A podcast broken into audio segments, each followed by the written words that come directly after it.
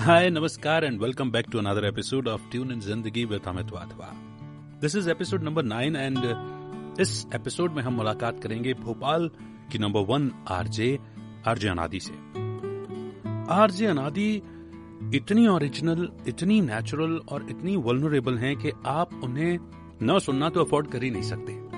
I am damn sure कि इस episode में आपको रेडियो और उनकी लाइफ के बहुत सारे एस्पेक्ट से के बारे में सुनने को मिलेगा और उन एस्पेक्ट से बहुत कुछ समझने और सीखने को भी मिलेगा। आइए शुरू करते हैं ट्यून इन ज़िंदगी का ये एपिसोड क्योंकि वो उतने मेच्योर मुझे लगे ही नहीं। ये ज़्यादा इतरा रही है ज़्यादा उड़ रही है। जिस शो को करने के लिए डांट पड़ सकती है बहुत कुछ सुनना पड़ सकता है हम रिस्क लेते हैं उस शो को हम करते चले जाते हैं। उसके नंबर ज़्यादा ही माने जाएँगे एक बहुत अच्छा कलाकार के आगे। तो ऐसी बिंदास ऐसी दबंग ऐसी एक्टिव ऐसी बहुत सारी खूबियों से भरपूर अनादि। ट्यून इन ज़िंदगी विथ अमित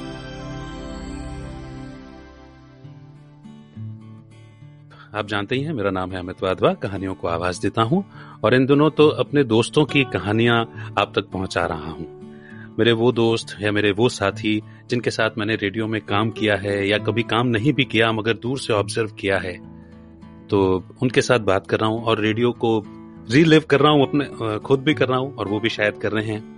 क्योंकि अक्सर करके वो ऐसी सीट पर बैठते हैं जहाँ पर उन्हें सवाल पूछने होते हैं और लोगों की ज़िंदगी से निकालना होता है। बहुत कुछ। पर यहाँ मैं उन्हें उस सीट पर बिठा रहा हूँ जहाँ वो कंफर्टेबल होकर के बातें कर रहे हैं, यादों में जा रहे हैं।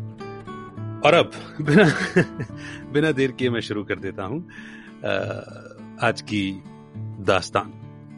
देखिए सीन नंबर वन ये है कि भोपाल शहर है और माधुरी दीक्षित अपने शहर में अपनी एक फ़िल्म की प्रमोशन के लिए आई हुई हैं। एक अन्य रेडियो स्टेशन के एक रेडियो जॉकी उस प्रोग्राम को होस्ट कर रहे हैं। सामने मेन स्ट्रीम मीडिया के जर्नलिस्ट रिपोर्टर्स दूसरे स्टेशन के रेडियो जॉकी प्रोग्रामिंग एड सब बैठे हुए हैं। जो होस्ट है, वो शायद मौका नहीं दे रहे कि किसी और को भी मौका मिले। ऐसा ऑब्ज़र्व हो गया। और इतने में एक कॉन्फिडेंट आवाज़ आती है। हाय माजरी आई एम और अपना इंट्रोडक्शन देते हुए वो एक गजब का सवाल दागती हैं। और माधुरी भी फिदा हो जाती हैं, क्योंकि ये तो पहले ही माधुरी पर फिदा है।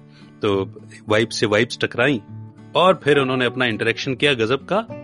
ये उठाया बस्ता और चलते बने। ये है कॉन्फिडेंस की। मैं इसे पराकाष्ठा कहूँगा। एक और सीन बताता हूँ। स्वच्छता सर्वेक्षण शुरू हुआ देश में। मिशन शुरू हुआ।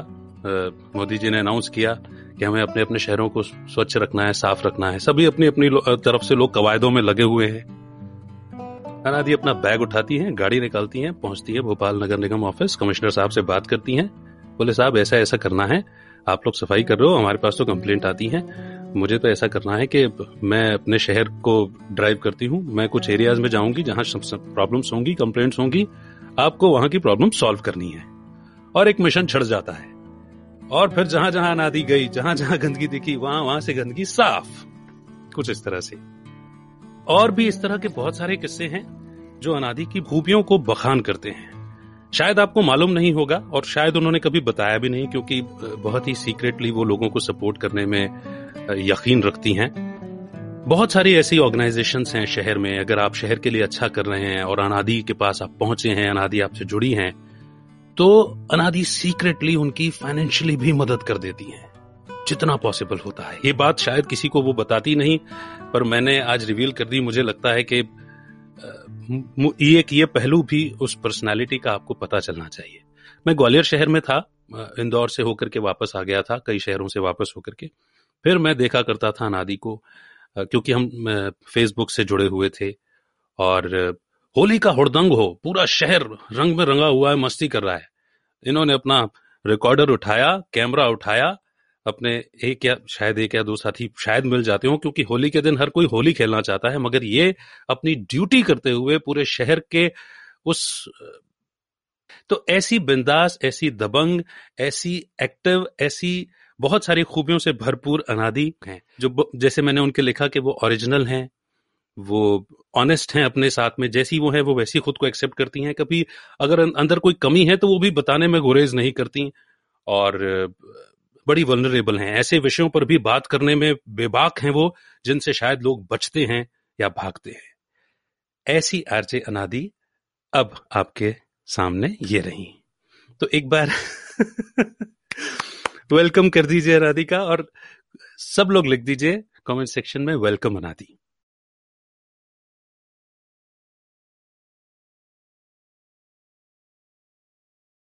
सबसे पहले ना ये नया लुक जो आपको जय नारायण भाटी सर ने दिया है, इसके लिए मेनी मेनी कॉन्ग्रेचुलेशन बहुत इंटेलेक्चुअल लुक है ये। आपने इतनी अच्छी अच्छी, इतनी अच्छी अच्छी बातें बोली हैं कि मतलब ऐसा लग रहा था अच्छा रियली इतना अच्छा कुछ करा है। लेकिन नहीं, इतना अच्छा नहीं किया जितना अच्छा आपने देखा उस चीज़ को। ये ये ये अनादि की सच्चाई है। मतलब सच्चाई ऐसी है कि वो स्वीकार नहीं करेंगी। हालाँकि मैं जानता हूँ, मैंने तो साथ में काम करने का भी मुझे मौका मिला। यूँ ही अनादि भोपाल की नंबर वन आरजे नहीं कहलाती हैं। उन्होंने एक एक दिन बड़ी शिद्दत से हम देसी भाषा में जब बात भाषा में जब बात करते हैं तो कहते हैं हमने घिसा है रेडियो में तो।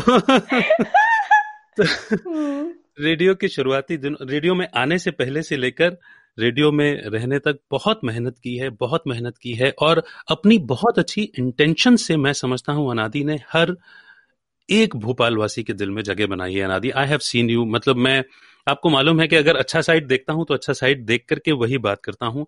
आपको सुनने वाले आपको जानने वाले आपको चाहने वाले बकायदा मेरे साथ अग्री करेंगे। अग्री करिए भैया। खैर नहीं मतलब मुझे ऐसा लगता है मैंने आपके साथ जब काम किया तो जो आप बीएमसी वाली बात बताते थे वो तो आप पीछे से मुझे हवा भरते थे कि जाओ तुम्हारे अंदर ये चीज़ है तो तुम कर कर आओ। या अगर बीएमसी का जो आप आ, बता रहे हैं कि आप कोने कोने में जाकर सफ़ाई करो ये करो वो करो।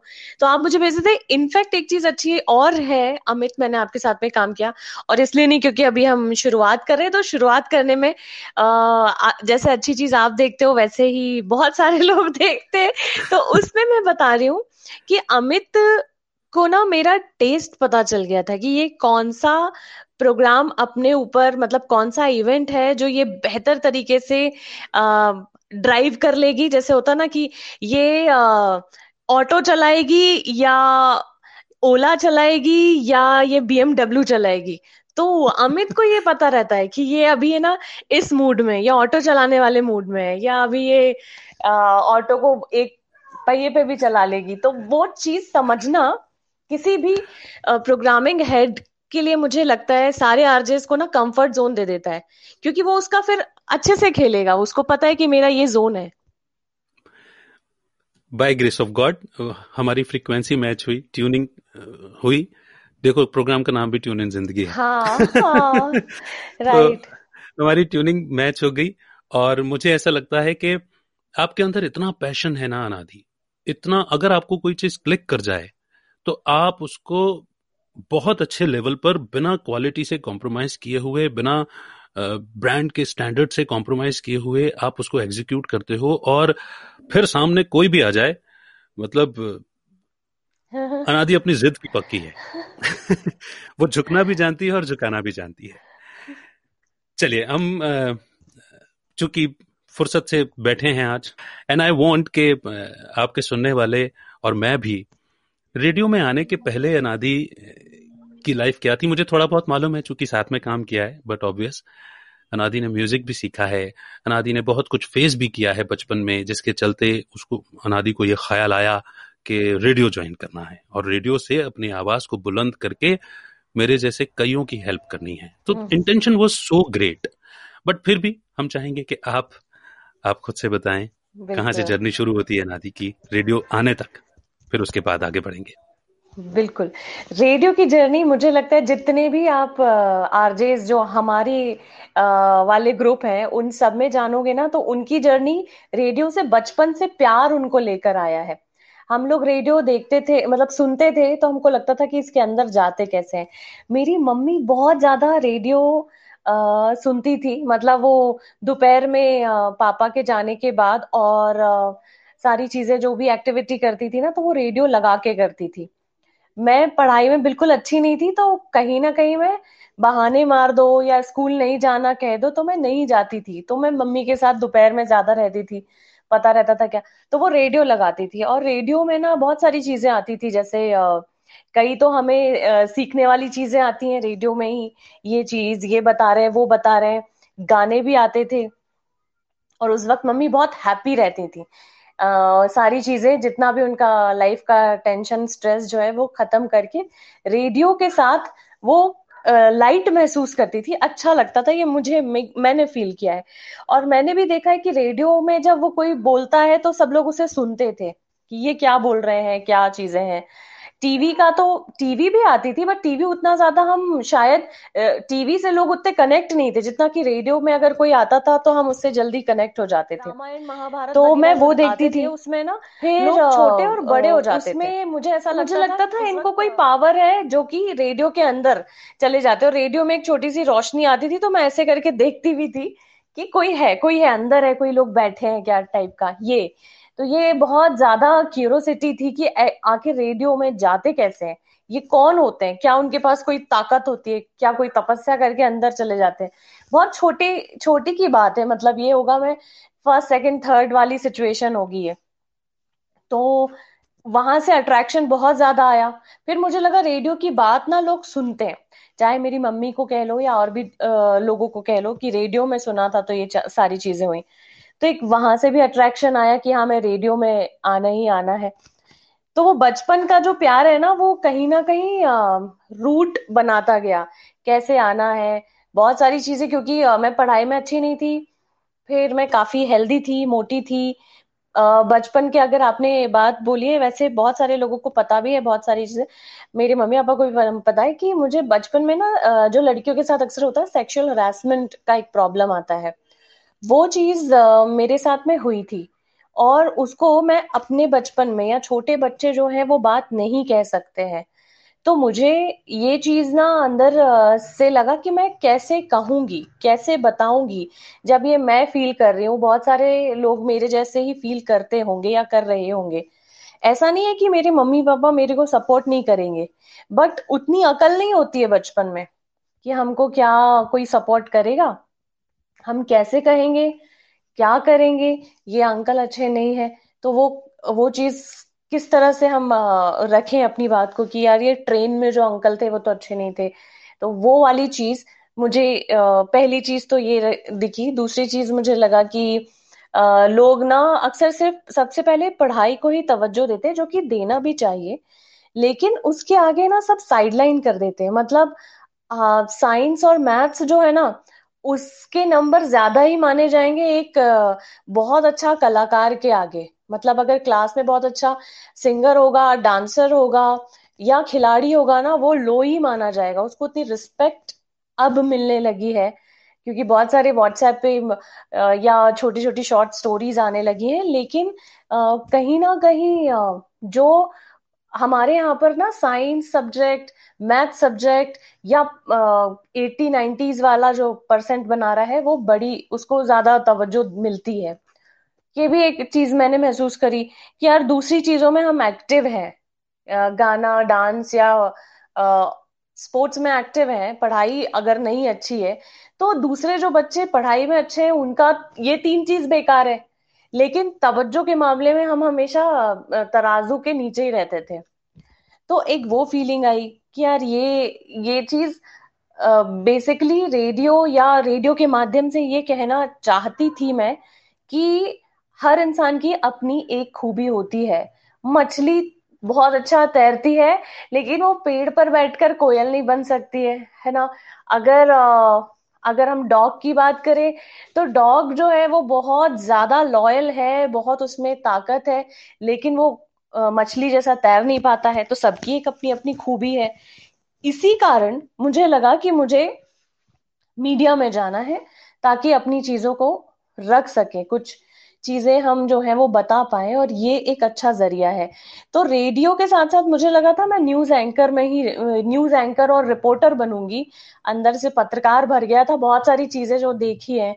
उसके ना सेकंड फ़ेज़ भी तो नहीं था ना रेडियो का। हाँ, उस वक्त हाँ, रेडियो का सेकंड फ़ेज़ नहीं था हमें मालूम भी नहीं था कि हम कभी रेडियो में इस तरह से काम कर पाएँगे। हाँ, हाँ, तो हमारे लिए उस वक्त जो ऑप्शन थे वो यही थे कि जो केबल टीवी न्यूज़ चलता था हाँ, या जो दूसरे नेटवर्क चलते थे हम सब हाँ, ने शायद वही हाथ पैर मारे हुए राइट राइट जो मीडिया में आना चाहता था। तो मैं न्यूज़ न्यूज़ एंकरिंग वगैरह जो है इसमें स्टार्ट करने लगी कि और मुझे ना न्यूज़ रीडर कभी नहीं बनना है। बनने का मन था। वो सेकंड फ़ेज़ था। मेरा पहला उद्देश्य था कि मुझे रिपोर्टिंग में जाना है। फ़ील्ड वर्क करना है। चप्पलें घिस के काम देखना है काम करना है। वैसा वाला आ, मन था मेरा बहुत ज़्यादा। तो कैसे जाते हैं? तो पता चला कि जर्नलिज्म वगैरह होता है और जर्नलिज्म अगर करते हैं तो ज़्यादा अच्छा रहेगा। इसमें कैंपस आएँगे ये होगा वो होगा इस तरह से। जर्नलिज्म वगैरह करी पढ़ाई लेकिन पढ़ाई कहीं ना कहीं काम आती क्योंकि आप पढ़ाई में अच्छे नहीं हो तो एग्ज़ाम एंट्रेंस एग्ज़ाम नहीं निकल पाते हो। तो तो वहाँ पर हमने एग्ज़ाम वगैरह दिए कई सारे कॉलेजेस में एग्ज़ाम्स दिए बट निकलना थोड़ा सा मुश्किल हो जाता था। फिर एक लास्ट चांस यही किया कि अगर नहीं हुआ इस बार तो फिर मैं कुछ और सोचती हूँ कुछ और देखेंगे। ठीक। टाइम वेस्ट नहीं करना है। करना है भागना है कुछ ऐसे ही करना है जिससे चीज़ों को चीज़ों तक हम एक या दो इंसान को हम बेहतरी दे सकें इस तरह से।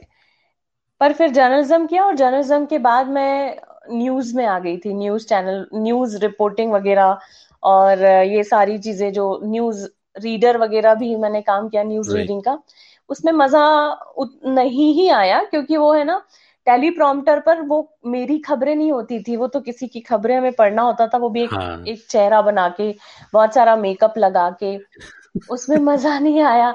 मज़ा आ, ऐसा लगा ये तो हम है ही नहीं ये तो इतना कूल टाइप का जो हम है वैसा नहीं है वो नहीं हाँ. बोल पा रहे हैं। और, और नहीं बनाना होता था तो चीज़ों को बड़ी हाँ, बात है। हाँ, हाँ। हाँ।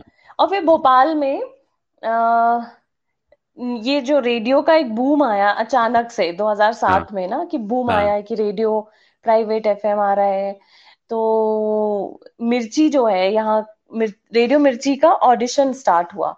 हाँ, वैसे मैं बताऊँ आपको बहुत सारे ऑडिशन दिए थे मैंने आकाशवाणी में भी दिए थे वहाँ पे हाँ, भी सिलेक्शन नहीं हुआ था और भी चीज़ों पे बट रेडियो मिर्ची के जो आलोक पुरोहित जी जो है उनके उन्होंने पता नहीं आ, क्या चीज़ देखी या क्या उनको लगा कि ये इसको रखना चाहिए और ये रेडियो के लिए परफेक्ट है।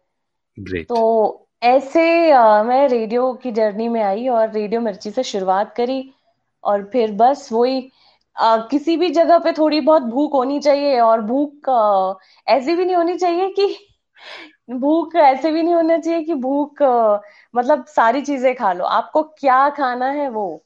पिज्जा खाना है रोटी खाना पराठे खाना है उस भूख की तरफ़ भागना है बस। वाओ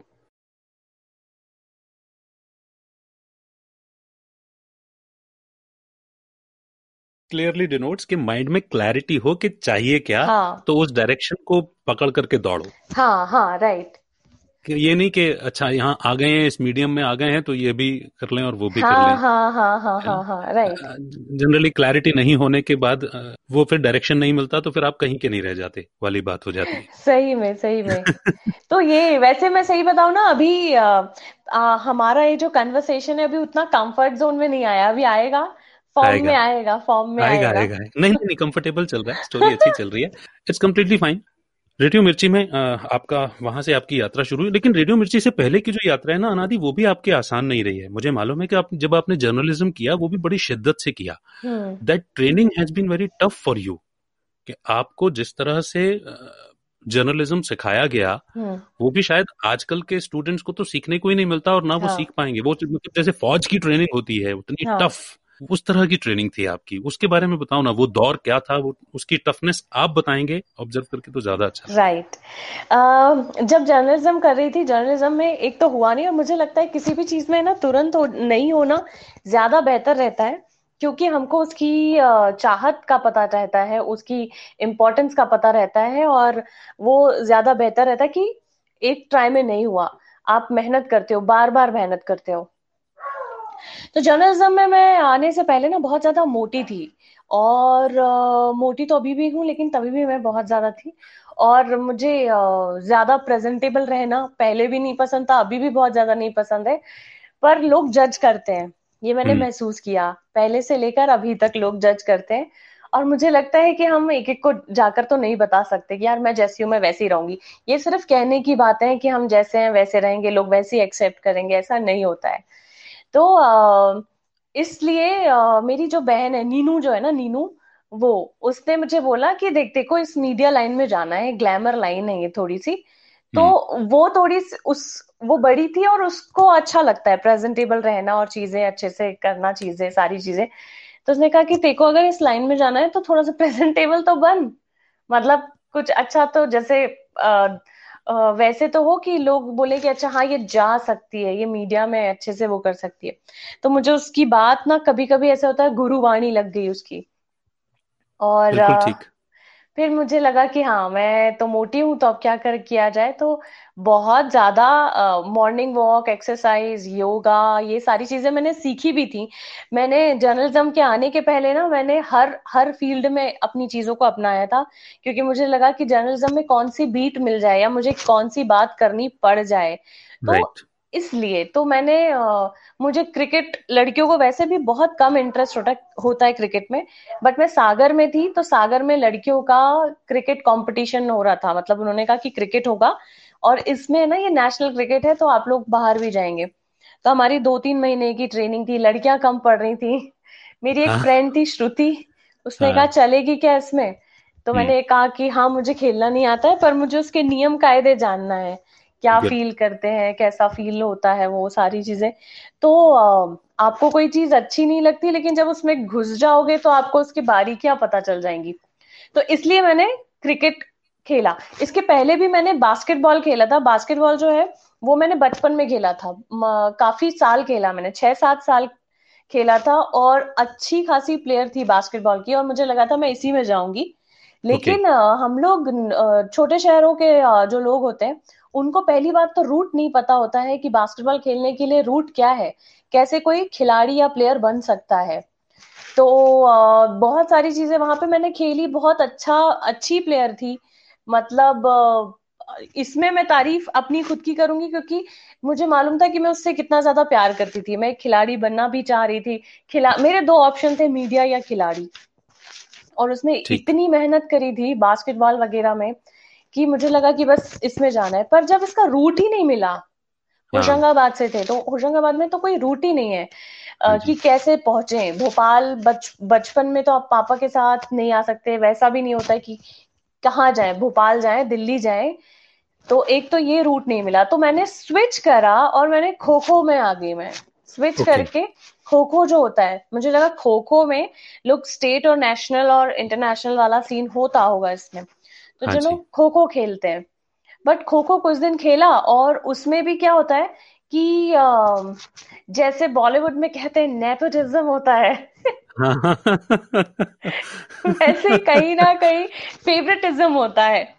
हाँ। तो वो फेवरेटिज्म में ये हर जगह मारता है। हाँ फेवरेटिज्म में और मैं क्योंकि बहुत ऐसी प्रेजेंटेबल नहीं दिखती थी या थोड़ा सा मैं मुझे बात करना नहीं आता है बहुत ज़्यादा वैसे बॉस बॉस नहीं टीचर बॉस जो जो हमें प्रोग्रेस दे सकते हैं उनसे मैं बात नहीं कर पाती हूँ। पटाना नहीं आता।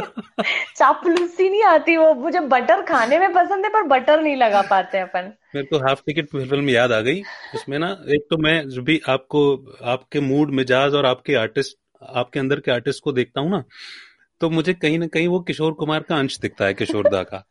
वो भी सन की और थोड़ी थोड़ी थोड़ी सी सनक आपके अंदर भी है।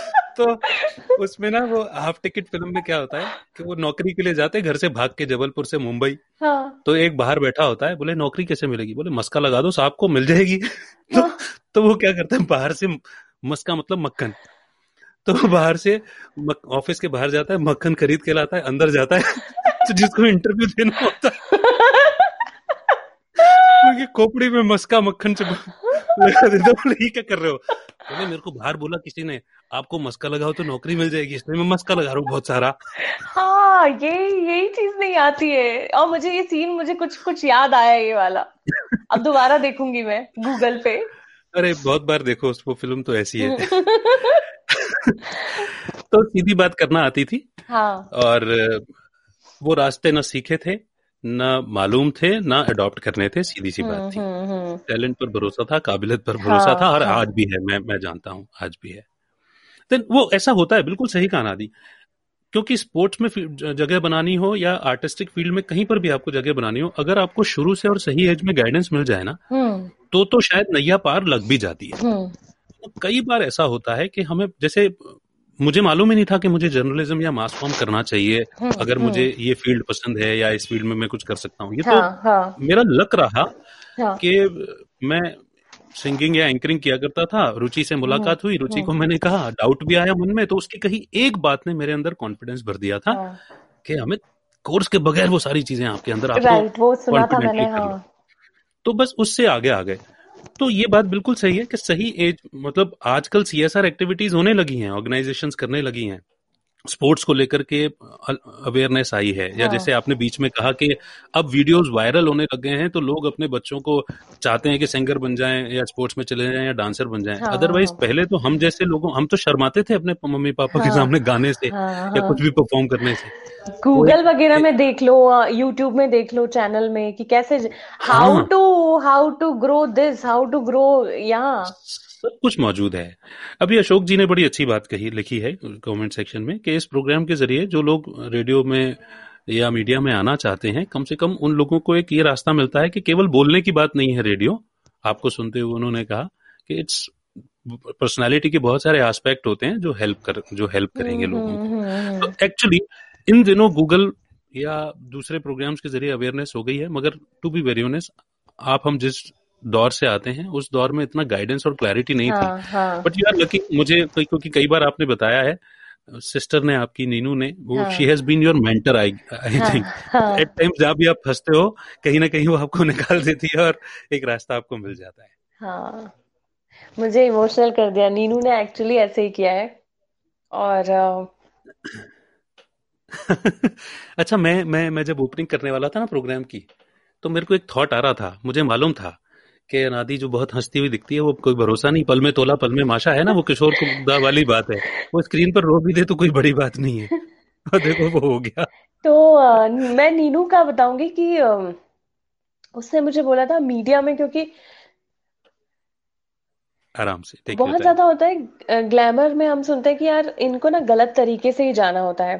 हम्म। उसने मुझे बोला कि देख अपने यहाँ से तो कोई है नहीं। हाँ। तो तू जा रही है? इसमें ही जाना है देखो। तो अच्छी रहना। हाँ। अच्छा रहना मतलब गलत तरीके से कभी कोई आगे मत बढ़ना। जी। तो ये एक बहुत उसने ऐसा पॉइंट दिया जो मेरे मेरे माइंड में ना हिट कर जाता है। वो मुझे थोड़ा सा वो क्या बोलते हैं डिसलेक्सिया कह लो या ऑटिज्म कह लो वो अंदर से ना क्लिक कर जाता। कुछ अच्छी चीज़ अगर कोई ने किसी ने भी कुछ बोली है ना पॉजिटिव हाँ, चीज़ उसको हाँ, मैं रख लेती हूँ खजाने में। पैक कर लेती हूँ।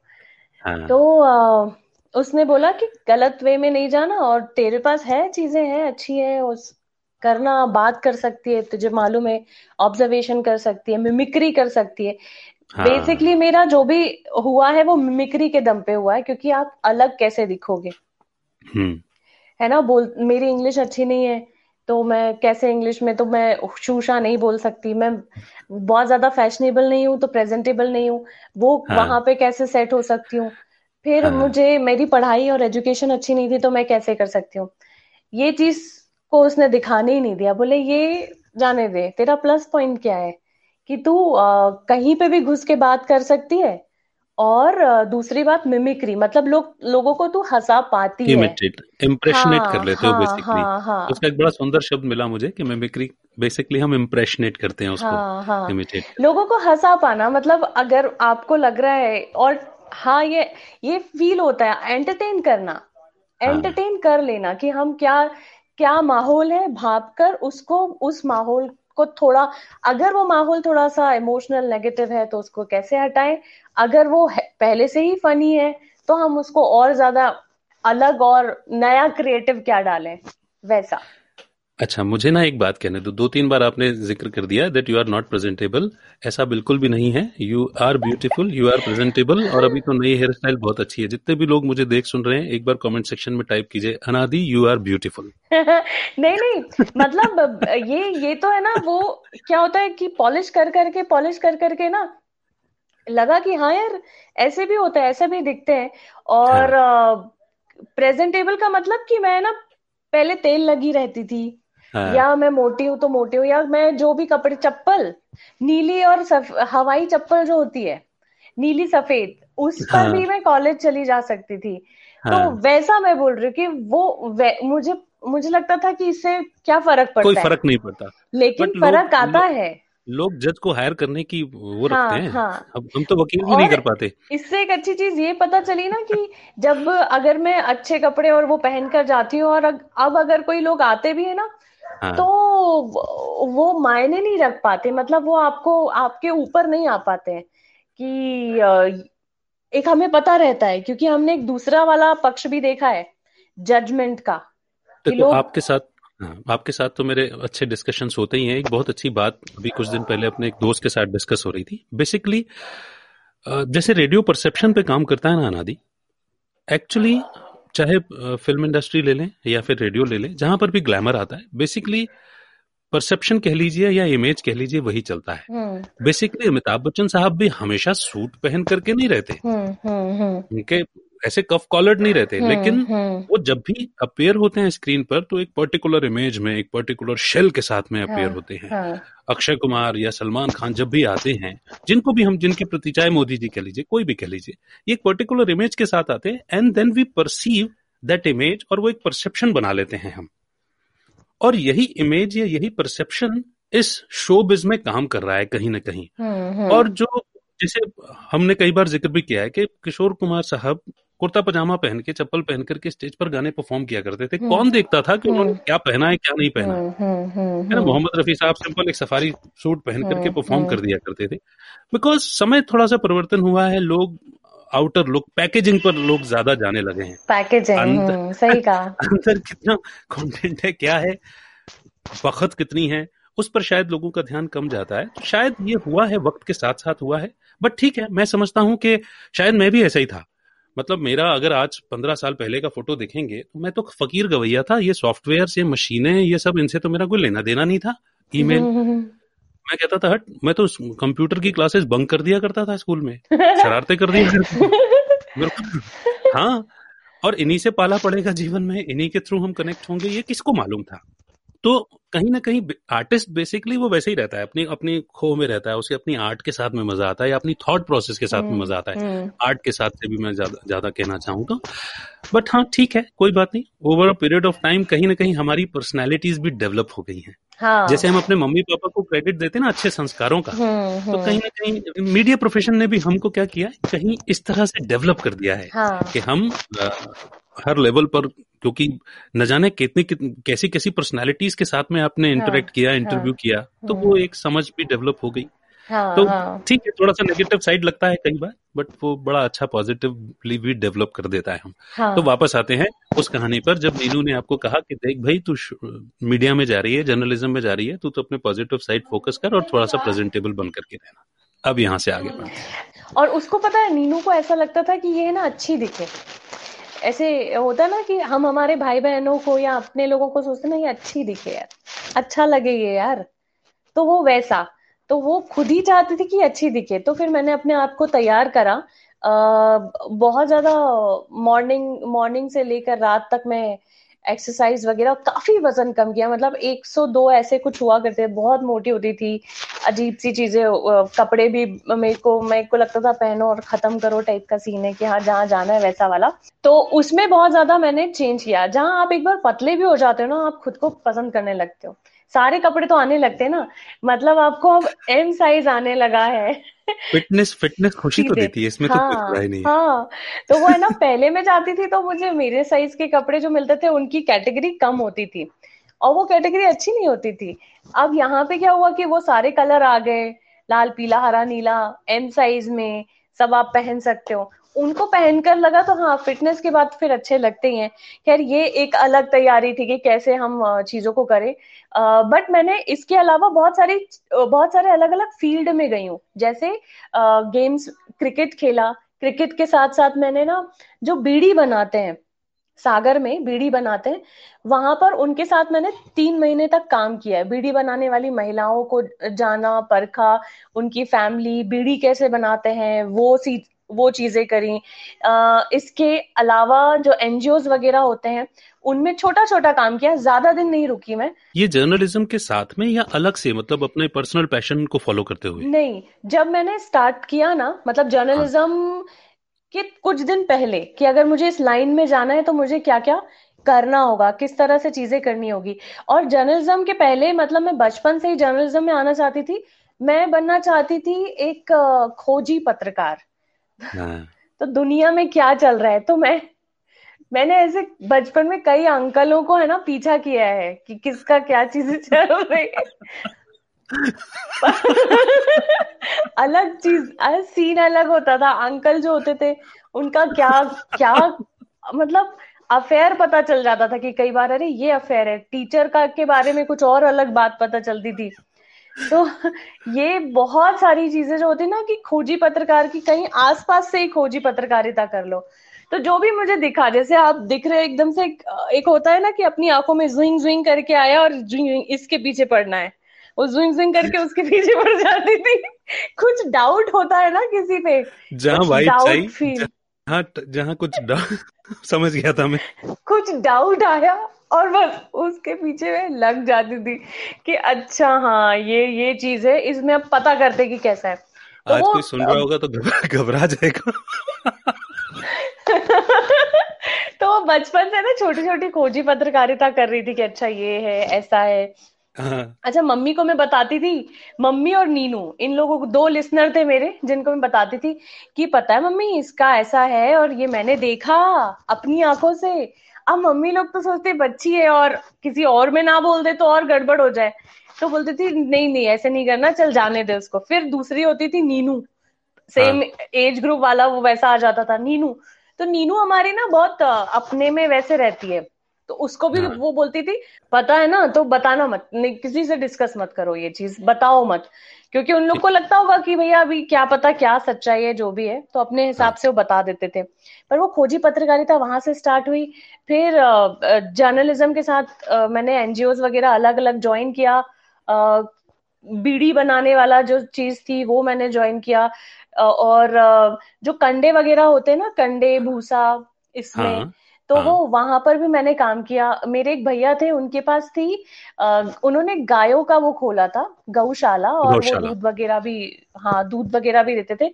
उनके यहाँ पर मैं जैसे सैटरडे संडे आया तो मैं वहाँ पे चली जाती थी ताकि गायों को कैसे वो दूध वगैरह उनकी साफ़ सफ़ाई उनकी उनका बेसिकली असिस्टेंट का काम करती थी राजेश भैया के घर पे जाके। वेरी नाइस वेरी नाइस उससे बहुत अच्छा आ, ये छोटी छोटी चीज़ें पता चलती थी। हालाँकि वो अब रेडियो में काम नहीं आता है लेकिन हमारा ऑब्जर्वेशन उससे तगड़ा हो जाता है। तो आप ज़मीन से जुड़े रहते हैं और जब इस लेवल पर जब हम काम करते हैं ना अनादि तो कहीं ना कहीं वो एक अभिमान वाला जो वो हाँ. वो रहता है ना वो भी हमारा टूट जाता है। हाँ, हाँ, हाँ. और फिर हमें कोई आकर के यूँ ही चला नहीं सकता। हाँ, हाँ, हाँ, हाँ, हाँ, हाँ, राइट और जब मैंने जर्नलिज्म किया ना जब मैं पढ़ाई कर रही थी तो साथ साथ मैंने ना इंटर्नशिप वगैरह स्टार्ट कर दी थी।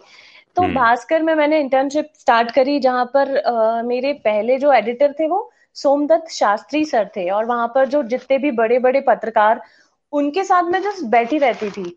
और वो क्या कर रहे हैं किस लेवल से काम कर रहे हैं वो right. उनके साथ काम अलग ही होता था अगर आदेश सर जो अभी क्राइम रिपोर्टर हैं भोपाल के उनके साथ हाँ. जाके मतलब उन लोग सिर्फ़ फ़ोन पे बात करते थे और ऐसे बातें करते थे जैसे पेज थ्री फ़िल्म जो थी वो हाँ. याद आ जाता था हम्म। सबको देखना और जितने भी बड़े रिपोर्टर्स है ना उनको अगर आ, हमारे एडिटर सर जो है सोमदत्त शास्त्री सर ने लगा दिया कि अनादि को ले जाना हाँ हाँ हाँ।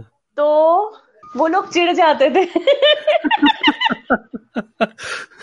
उनको गुस्सा आती थी ये क्यों? हाँ। ये क्यों जाएगी?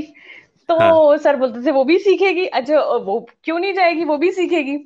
अब उन लोगों ने मना कर दिया। तो सोमनाथ शास्त्री सर ने मुझे याद है बोला अच्छा तुम्हें रिपोर्टिंग करना है? पत्रकार पक्का पत्रकार बनना है? मैंने कहा हाँ हाँ। तो उन्होंने कहा कि ठीक है भोपाल में जो पार्क है उसमें हाँ। कितने पेड़ हैं गिन कर आओ। शाबाश। शाबाश। तो पेड़। कितने पार्क हैं? पहली बात ये। हाँ। और फिर उन पार्क में कितने पेड़ लगे हुए हैं? हाँ। दो डेटा कलेक्ट हो गया। हाँ। और तो दो के बहाने न जाने कितना कुछ। सच में तो मैंने कहा अच्छा मैं बिल्कुल सर मैं जाऊँगी। मेरे साथ एक और इंटर्न था जसवंत। हाँ। जसवंत पता नहीं कहाँ गया पर हाँ जसवंत हाँ। जसवंत और मैं मेरे पास एक्टिवा थी और मुझे लगता था कि अगर लड़का पीछे बैठ रहा है तो हाँ वो अच्छा है। लेकिन अगर आगे बोल रहा है मैं गाड़ी चलाऊँगा तो मुझे लगता था इसका ईगो क्लैश हो रहा है। ये समानता में नहीं है। ठीक ठीक ठीक है। अच्छा ज़िंदगी में सबके अपने अपने लॉजिक होते हैं, तो वो लॉजिक था मेरा कि नहीं बैठना तो तुझे पीछे ही पड़ेगा वरना तू मिनी बस से आ। अच्छा हुआ मैंने कभी ऐसी जिद नहीं की। कभी बोला ही नहीं मैंने तो। आप बहुत प्रैक्टिकल और बहुत सम, मतलब समानता में बिलीव करते हो आप। तो वो ऐसा हुआ कि अब उसका जितना भी ईगो होगा बट वो कौन मिनी बस में आएगा धक्के खा के? तो पीछे बैठ जाता था मेरे और हम लोग चिनार और कमला पार्क और अलग अलग जगह। तो वो मुझे बोलता था यार अनादि सर ऐसे ही दे रहे हैं अपन तो लिख देते डाटा इतने पेड़ है। इतने पेड़ खत्म कहानी करो। ठीक। तो मैं बोलती थी नहीं नहीं ईमानदारी से काम करेंगे। कितने पेड़ हैं क्या करेंगे? तो हमारा दो या तीन दिन का प्रोजेक्ट था। पहले दिन बहुत ईमानदारी से हमने चीज़ें करी। सेकेंड डे मैंने थोड़ा कम ईमानदारी हुई। और थर्ड डे आते आते थर्ड डे आते आते क्या हुआ कि हमारे बीच में एक हाँ। दोस्त का घर था। सात हाँ। नंबर भोपाल में। हाँ। हम पेड़ गिनने नहीं गए। हम सात नंबर घर में बैठ गए। और वहाँ पर हमने पेड़ों को मन से लिख लिया क्योंकि आदत हो गई थी चिनार और कमला और दूसरे पार्कों में कितना था। तो एक हमने ऐसे ही मन मन में डाटा बना लिया कि यहाँ पे इतने तो होंगे यार। देख लिया ये खत्म चीज़। दो दिन का एक्सपीरियंस काम आ गया? दो दिन की ईमानदारी राइट तो फिर हाँ। हम लोगों ने ना वहाँ पे सर के सामने वो रिपोर्ट दी और सर को सर ने हमको ऐसे देखा कि कितने मूर्ख हैं इन लोगों ने पेड़ भी गिन के आए। मतलब एक्चुअली में सर ने हमको जस्ट मुझे अब लगता है अब मैं यहाँ इस स्टेज पर आई हूँ ना अमित तो मुझे हाँ। लगता है कि शास्त्री सर ने पता हमको क्योंकि मैं और जसवंत दोनों नए नए आए थे भोपाल शहर में हाँ। उन्होंने हमें भोपाल घूमने को ये बता दिया था कि क्या चीज़ें हैं ऑब्जर्वेशन करने के लिए भेजा था और ये जो है ना छोटी सी मेहनत देख रहे थे कि कौन किस तरह से मेहनत करेगा।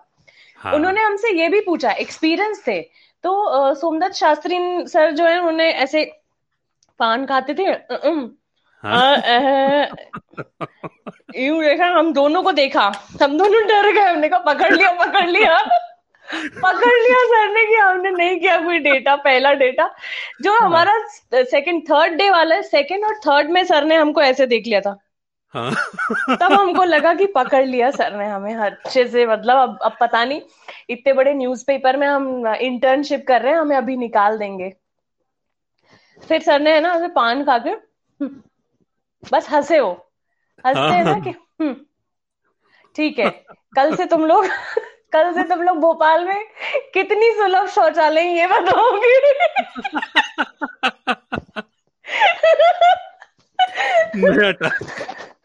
तो हमने कहा अच्छा हाँ सुलभ शौचालय बिल्कुल बिल्कुल।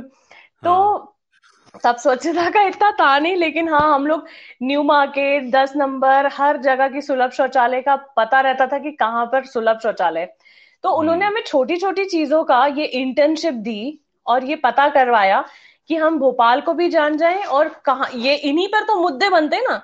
पर्यावरण का मुद्दा बनता है शौचालयों का मुद्दा बनता है, सड़कों का, उन्होंने तो बोला कि कौन सी सड़क, ये अब सड़क नापो। कुछ दिन बाद उन्होंने सड़क नापने को बोला कि कहाँ गड्ढे हैं, कहाँ नहीं है। तो ऐसे हमने, मैंने वो इंटर्नशिप करी और उसमें मुझे बहुत सारी चीज़ें पता चली। एक महीने के बाद शायद एक, हमारी सीनियर प्रीति मैम थी। उनके साथ फिर उन्होंने एक मुझे कहा कि अनादि के साथ मिलके, अनादि तुम इनको असिस्ट करके स्टोरी करो। देन फिर वहाँ पे एक बाय लाइन आई, वो वो उस अलग ही दुनिया थी, वो अभी भी रखी हुई है बाय लाइन आना। और सारे जो मेरे सीनियर सर थे, उनको भी खुशी हुई सर को भी अच्छा लगा। हालाँकि वो बाय लाइन में अभी भी बताऊँ तो बहुत ईमानदार, वैसा नहीं था। उन्होंने बस मुझे एक रिवॉर्ड दिया था कि मैंने इतनी मेहनत से एक महीने जो सिंसियरली काम किया वो उन्होंने रिवॉर्ड दिया था वहाँ पे मुझे बस। तो एक, एक ये छोटी छोटी चीज़ें उसमें बहुत सारी मेहनत मुझे तो अभी हो, हो सकता है कि हम बात करने के बाद जब फ्री हो तब लगे कि अरे ये चीज़ भी तो थी ये भी तो थी क्योंकि रील घूमती है पीछे पास्ट की तरफ़ तो ये हुआ था। उसके बाद फिर मैंने न्यूज़ एंकरिंग वगैरह करी पर मज़ा नहीं आया था। तो फिर रेडियो का जब चांस मिला और रेडियो में जब ऑडिशंस हुए तो मुझे लगा कि ये इसमें करना चाहिए ये बेस्ट है ये फ्री है ये ये इसमें मैं बात कर पाऊँगी अपने बारे में और चीज़ों के बारे में। राइट बेसिकली रेडियो में कम से कम अपने थॉट को प्रेजेंट करने की फ्रीडम रहती है। देर आर सम टू ठीक है लिमिटेशन भी हैं लेकिन फिर भी मुझे ऐसा लगता है कि हम जो हैं या हमारी जो थॉट प्रोसेस है at least towards positivity towards society community या इश्यूज़ मुद्दे जो जो है हम अपना अपना विचार एक बार को रख सकते हैं। थोपते नहीं है हाँ. लेकिन फिर भी रखने की इजाज़त तो है। हाँ, हाँ, हाँ. बहुत अच्छा। यहाँ तक की जर्नी इतनी आसान तो नहीं रही है। खुद से जूझना खुद की पर्सनैलिटी को को एक्सेप्ट करके हाँ. और घिसना भी। हाँ, उसमें जाना। गुड गुड तो रेडियो के वो एकदम शुरुआती दिन हाँ. उसके बारे में जानना चाहूँगा। एकदम शुरुआती दिन। वो जो मेरे ख्याल से बड़ा चाहे मीडिया से रहे हो भले ही मीडिया से रहे हैं रहे हो आप लेकिन फिर भी रेडियो एक्चुअली ऑन एयर वो एक खुमारी तो देता है बड़ी सुंदर हाँ, सी। हाँ हाँ हाँ राइट राइट राइट मुझे तो डेट भी याद है।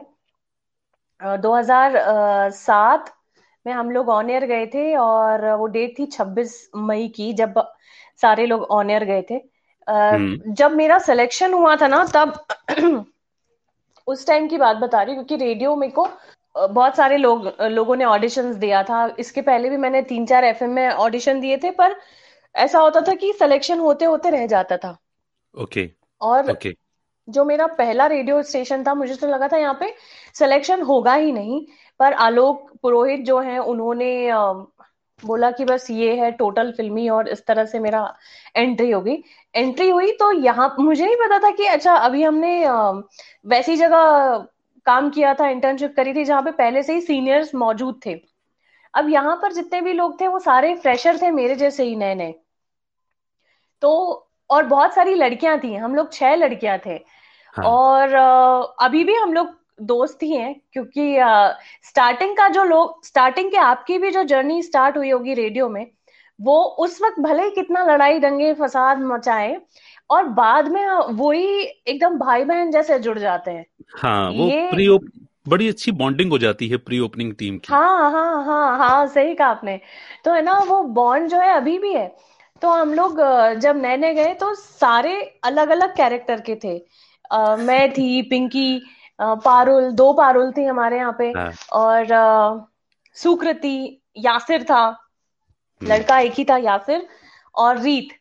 तो वो सब अलग अलग जैसे ऐसा लग रहा था कि आ, मैं कुंडली देखती हूँ ना तो हाँ. मुझे ऐसा लगता है कि कुंडली के अलग अलग नौ ग्रह नौ ग्रह जो है अलग अलग कैरेक्टर के सब यहाँ पे मौजूद हो गए यहाँ पे सब बैठ गए हाँ. कोई इंटेलिजेंट कोई मस्तीखोर कोई ओवर एक्टिंग कोई आ, कोई अपने में ही रहने वाला हाँ. तो वैसा कोई चिड़चिड़ा वो उस तरह से ट्रेनिंग अच्छा अच्छी बात ये होती है ना कि चूँकि अलग अलग रहते हैं ना सब तो वो एक दूसरे को कॉम्प्लीमेंट कर जाते हैं। हाँ। भाई बहनों में भी झगड़ा होता है इसमें कोई दो राय हाँ, नहीं है। वो छोटी छोटी हाँ, बातें हाँ, कुछ आती भी हैं उसमें कोई दो हाँ, दो राय नहीं हाँ, होता है। हाँ, लेकिन फिर भी ना जब सब अलग अलग कैरेक्टर के लोग आ जाए ना तो वो एक दूसरे को कॉम्प्लीमेंट कर जाते हैं। और एक फीलिंग और होती है उन दिनों में। उन दिनों में एक फीलिंग ये होती है कि हमारा स्टेशन हमारी ऑर्गेनाइजेशन और हमको तो बेस्ट करना है। तो वो हाँ. कुछ होते हुए भी ना पुश करते हैं एक दूसरे को सपोर्ट करते हैं सब। हाँ हाँ सीरियसली वो एक टीम पता है ये पता ही नहीं चलता है कि हम एक टीम कैसे बन गए। जो आपस में लड़ते हैं मुझे ये शो चाहिए मुझे वो शो चाहिए मेरे को ये बोलना ये ये करना है मेरा वॉइस ओवर क्यों नहीं गया? ये जो हाँ। लड़ते थे अचानक से हम टीम बन जाते हैं। पता हाँ। ही नहीं चलता है कि अरे ये तो एकदम हम टीम बन गए अगर कोई दूसरा का कुछ अच्छा होता है दूसरे स्टेशन के उसमें तो हमको खुशी होती थी कि हमारा स्टेशन का आरजे आया है। राइट वो एक सेइंग है if you are working for a common objective तो वो कोऑपरेट कोऑपरेशन करना बड़ा इजी हो जाता है। तो वो कॉमन हम्म। ऑब्जेक्टिव यही होता है जो आपने अभी कहा ना कि हमारा स्टेशन को हाँ। हमें आगे ले जाना है हमारी चीज़ को आगे जाना है। तो हाँ टीम हाँ। बॉन्डिंग हो जाती है। और एक चीज़ और आपने अच्छी बोली कि है ना सब लोग अलग अलग एक दूसरे को कॉम्प्लीमेंट करते हैं। एक से लोग ना अ, एक से लोग या फिर कॉपी करने वाले लोग। मतलब मुझे हमेशा क्रिएटिविटी में जो लोग कॉपी करते हैं ना उनसे मुझे सख्त नफरत है। उनका तो कुछ हाँ उनका कुछ अपना है ही नहीं। हाँ। वो उनको लगता है कि ये चीज़ हिट है तो हमको भी इसी के पीछे भागना है। तो वो खुद को भी नहीं ला पाते हैं दूसरे वाले को भी चिढ़ाते हैं क्योंकि अब वो तो क्रिएटिव है तो उसको नया लाना ही पड़ेगा ना कि भाई हाँ। इसने मेरा चोरी करा मुझे क्या नया देना है? वैसा। तो जो रेडियो मिर्ची में जितने भी जो गर्ल्स थी ना सब एक सब अलग अलग थी। सारे हाँ। लोग अलग अलग थे। कोई फनी था कोई सिंसियर था कोई फैशनेबल था। तो उसमें मज़ा आता था और अच्छी बात कोई कॉपी नहीं करता था। तो सबका एक पर्सनालिटी उन्हें पता था और ये हमको है ना रेडियो की ट्रेनिंग में जो पहला रेडियो स्टेशन था उन्होंने ये बात बोली थी कि देखो आप ना कॉपी मत करना। जो आप हो वैसे ही रहना। क्योंकि राइट वही ओरिजिनल है चीज़। वही चीज़ ओरिजिनल है आप ज़्यादा देर कॉपी भी नहीं कर सकते हो। क्योंकि आपको पता नहीं ना आगे का अब आगे नेक्स्ट क्या सिचुएशन होगी। तो उन्होंने हाँ। बोला था कॉपी मत करना ओरिजिनल रहना। जो आपकी पर्सनालिटी है उसको कैरी करना। मैं एक्चुअली रिलेट कर पा रहा हूँ। और चूँकि मैं तो जानता हूँ कि आपको मैंने जब भी सुना था जब हम एक दूसरे को नहीं पर्सनली एक दूसरे को नहीं भी जानते थे तब भी मैंने तो हमेशा I I found you always natural original जो फील आया वही वो फील आप एक्सप्रेस करते थे। तो मुझे आपकी पर्सनालिटी का ये पार्ट हमेशा से बेस्ट लगता था। आई मैंने कहा ना शायद शुरू में मैंने बोला भी कि मैं एक यात्रा करके आ गया था। मतलब मुंबई में कुछ समय रहा इंदौर में कुछ समय रहा ग्वालियर वापस लौटा था मैं। उसके बाद से उन दिनों आप इतना ज़्यादा कुछ एक्टिविटीज़ करते थे वो और वो शुरुआती दौर था वो सोशल मीडिया का भी।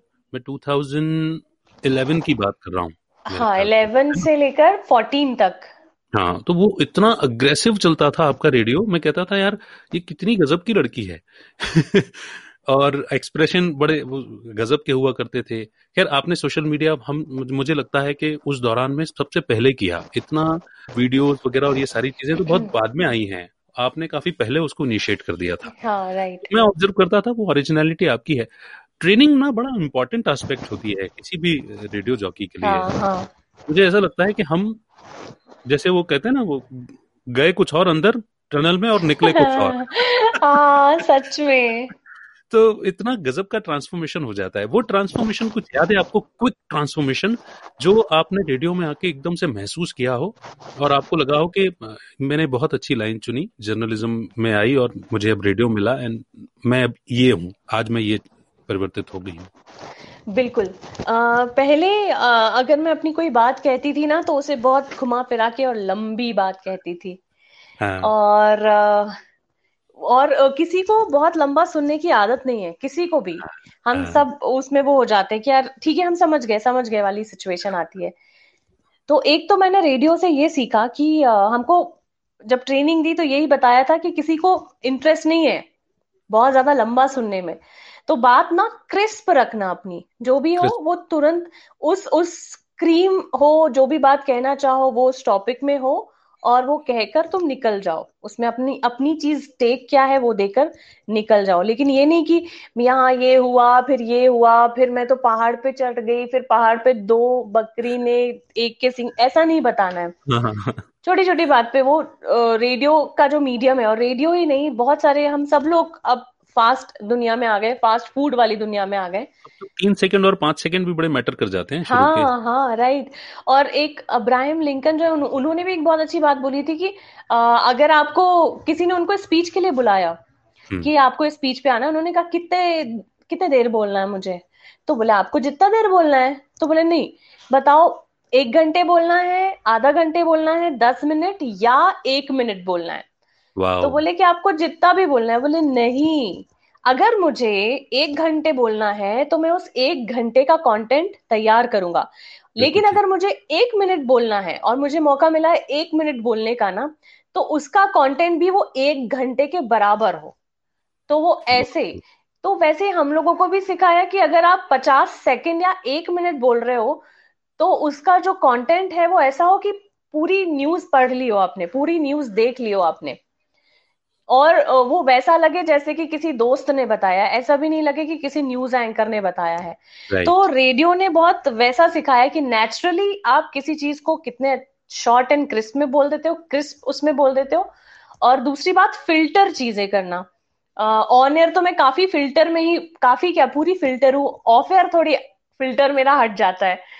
जो कि मुझे लगता है कि उसमें भी मैं कहूँगी आइंस्टीन जो है ना आइंस्टीन उनका कहना था या हम सबको पता है कि हमारे दो ब्रेन है ले, हाँ, हाँ। लेफ़्ट और राइट तो आइंस्टीन या दूसरे जितने भी हम क्रिएटिव लोग जो होते हैं ना उनको अपनी क्रिएटिविटी निकालने के लिए अगर कुछ चीज़ें चाहिए तो आपको दूसरे ब्रेन को भी है ना थोड़ा सा हैप्पी करना पड़ता है वो कुछ भी हो सकता है वो पियानो बजाना हो सकता है वो गाना हो सकता है वो टीवी का कोई सीरियल देखना हो सकता है या आप है ना क्योंकि आपने इतनी बंदिश फिल, फ़िल्टर बातें कर ली हैं तो फ़िल्टर हटा के बात करना हो जाता है। हम्म। तो अनफिल्टर बातें करना तो वो आपको ताकत दे देता है ऑन एयर जाने में या क्रिएटिव चीज़ें करने में। तो रेडियो हाँ. ने ये भी सिखाया कि भाई फ़िल्टर कैसे रहते हैं फ़िल्टर बातें कैसे करते हैं। तीसरी चीज़ और अच्छी सिखाई है रेडियो ने कि छोटी छोटी बातों पे भी लोग पकड़ के बात कर लेते हैं। तो हाँ. आप कैसी बात कह कह रहे हो सामने वो वो भी बहुत ज़्यादा मैटर करता है। मतलब कंट्रोवर्सी बात नहीं करनी है और अगर कर भी रहे हो तो उससे कैसे बचते हुए आप अपनी बात निकल जाओ। राइट right, वो right. भी रेडियो ने सिखाया है उस चीज़ को भी सिखाया है। छोटी छोटी चीज़ सिखाया तो पूरा मतलब हमने अपनी ज़िंदगी दे दी रेडियो को। बहुत सारे जितने भी लोग हैं चाहे आप आप हो या टीना हो या मैं हूँ हम लोगों ने अपनी ज़िंदगी दे दी है। हम अब रेडियो मतलब ऐसा है कि रेडियो हमारे अंदर घुल गया है। और भी बहुत सारे लोगों को हम देखते हैं तो। और रेडियो अगर जरजरा भी बिगड़ता है या थोड़ा सा हिलता जरजराता है तो हमको तकलीफ़ होती है। Exactly exactly. वो पेनफुल हो जाता है। वो आपने हाँ. बोला ना वो जैसे तिवारी सर का आपने ज़िक्र किया शुरुआत में तो वो बेसिकली जिन्होंने बड़ी शिद्दत से किया होता है ना उनको मालूम होता है वो झूठ भी पकड़ लेते हैं हाँ। अगर उन्होंने देख भी लिया हो सकता है ज़ाहिर नहीं किया उन्होंने हाँ, हाँ। लेकिन उनको मालूम था कि कहाँ सच हुआ है कहाँ झूठ हुआ है हाँ। वो सीनियर्स वो उस लेवल के रहे हैं तो हाँ। सिमिलरली भाई और रेडियो में तो एक बात और हुई है ना अनादि हमारे साथ कि हमने इतना मतलब थोड़ा सा ज़्यादा झोंका है मैं कई बार ये कहता हूँ कि हमने एक दिन में कई बार दो दिन का और तीन दिन का और कई महीनों का रेडियो भी किया है। हाँ हाँ राइट तो उस लिहाज से ना थोड़ा सा एक्सपीरियंस हमें प्लस भी मिल गया। हाँ हाँ हाँ सच में सच में। जैसे कि अगर अभी हम देखें तो अब अब ना रेडियो के साथ साथ दूसरी एक और ट्रैक आता है कि डिजिटल कितना अच्छे हो। तो जो भी नए आरजेज आते हैं ना उन उन लोग रेडियो में काम कर रहे हैं अच्छा भी कर रहे हैं लेकिन उनका एक दूसरा मतलब उनका ध्यान भटक जाता है। हाँ. डिजिटली भी उनको आना ही आना है वो चीज़ हो जाती है। और हम लोगों ने इतना फोकस करा है ना रेडियो को कि अभी भी मैं तो बोल रही हूँ मुझे अभी भी कच्चा रेडियो आता है। और हर दिन नर्वस हो जाती हूँ कि पहली लिंक में लू और लोग जो सुन रहे हैं तो मुझे इस टाइम क्या सुन रहे होंगे? तो पहली लिंक में भी नर्वस अभी भी हो जाती हूँ मैं तो कि क्या बोलूँ मैं? मैं अब एक अपना एक एक्सपीरियंस शेयर करता हूँ आपके साथ। कल भी जब हमारी बात हो रही थी तो शायद कल की बात है आज की बात है आपने कहा कि आप नर्वस हो रहे हो। हाँ, क्या हाँ, करेंगे कैसे करेंगे? तो ना ये मेरे साथ भी होता था मैं एक एक किस्सा शेयर कर रहा हूँ आपके साथ में। मैं जब भी बचपन में स्टेज पर गाना गाने जाऊँ मैं बड़ा इंट्रोवर्ट था। पहले तो हाँ, तो मैं ऐसे हाँ, होकर सीधा ऐसा माइक पकड़ करके ऐसे हाँ, गाना दिया हाँ, करता था। फिर धीरे धीरे थोड़ा सा परफॉर्मेंस और कनेक्ट बनाने वाली बात आती ना कि भाई हाँ, आप स्टेज पर हो तो ऑडियंस के साथ कनेक्ट तो बिठाओ। हाँ, तो धीरे धीरे वो भी करना होता था। लेकिन अच्छा मुझे मालूम है कि मैं जो गाना गा रहा हूँ वो तुम उसमें ईश्वर की कृपा से मैं ठीक ठाक हूँ हाँ, गा हाँ, लूँगा। हाँ, लेकिन फिर भी जो घबराहट और नर्वसनेस थी ये जाती नहीं थी। तो अब एक रास्ता तो बड़ा हर किसी के पास होता ही है कि वो ऊपर वाले को सौंपे और जाए। हाँ, इसमें तो कोई दो राय नहीं है। हाँ, ये तो हम करते ही आए हैं। हाँ, फिर मैंने ना मुझे वो व्यक्ति तो याद नहीं है कि किसका स्टेटमेंट था but I read a very beautiful line that nervousness shows your involvement in the matter यानी कि आपकी जो नर्वसनेस है आप अपनी प्रस्तुति में या अपने काम में कितने इन्वॉल्व हैं कितना उसको शिद्दत से लेते हैं ये तो उस, उसको दिखाता है। तो नर्वसनेस ये आपका वो डर नहीं है ये थोड़ी सी हिचक है कि कहीं मैं जो चीज़ करने जा रहा हूँ मैं उसके साथ न्याय कर पाऊँगा या नहीं या उसको सम्मान कर पाऊँगा या नहीं कर पाऊँगा। तो जब मैंने ये लाइन पढ़ी ना तो मुझे ये तो, मैं, तो मैंने ना वो जो डर वाला परसेंटेज थोड़ा सा हावी होता था ना मैंने उसको उड़ा दिया अपनी लाइफ से मैंने कहा हाँ मैं सिर्फ़ सीरियस हूँ अपने काम के प्रति और ये वही नर्वसनेस है कि मुझे अच्छा करना है बहुत अच्छी बात बोली और मुझे लगता है जितने लोग सुन रहे हैं ना क्योंकि हम सब अपने अपने काम में कहीं ना कहीं नर्वस होते हैं हाँ. तो उनको भी एक जैसे रोशन है हाँ। रोशन हाँ. सुन रहा होगा वो बाद हाँ. में बोलेगा कि ये बहुत अच्छी बात बोली नर्वसनेस वाली जो आपने बात कही है।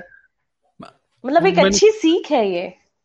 इसलिए मुझे याद आया क्योंकि आप कल कल आपने भी नर्वसनेस का ज़िक्र किया और अभी भी आपने बोला कि नर्वसनेस होती थी।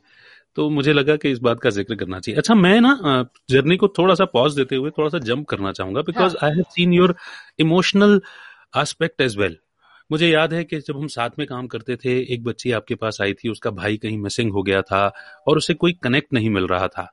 और मुझे याद आता है कि उस दिन हमने पूरा शो जो है वो उस, उसको डेडिकेट किया था कि किसी तरह से इसकी हेल्प हो जाए।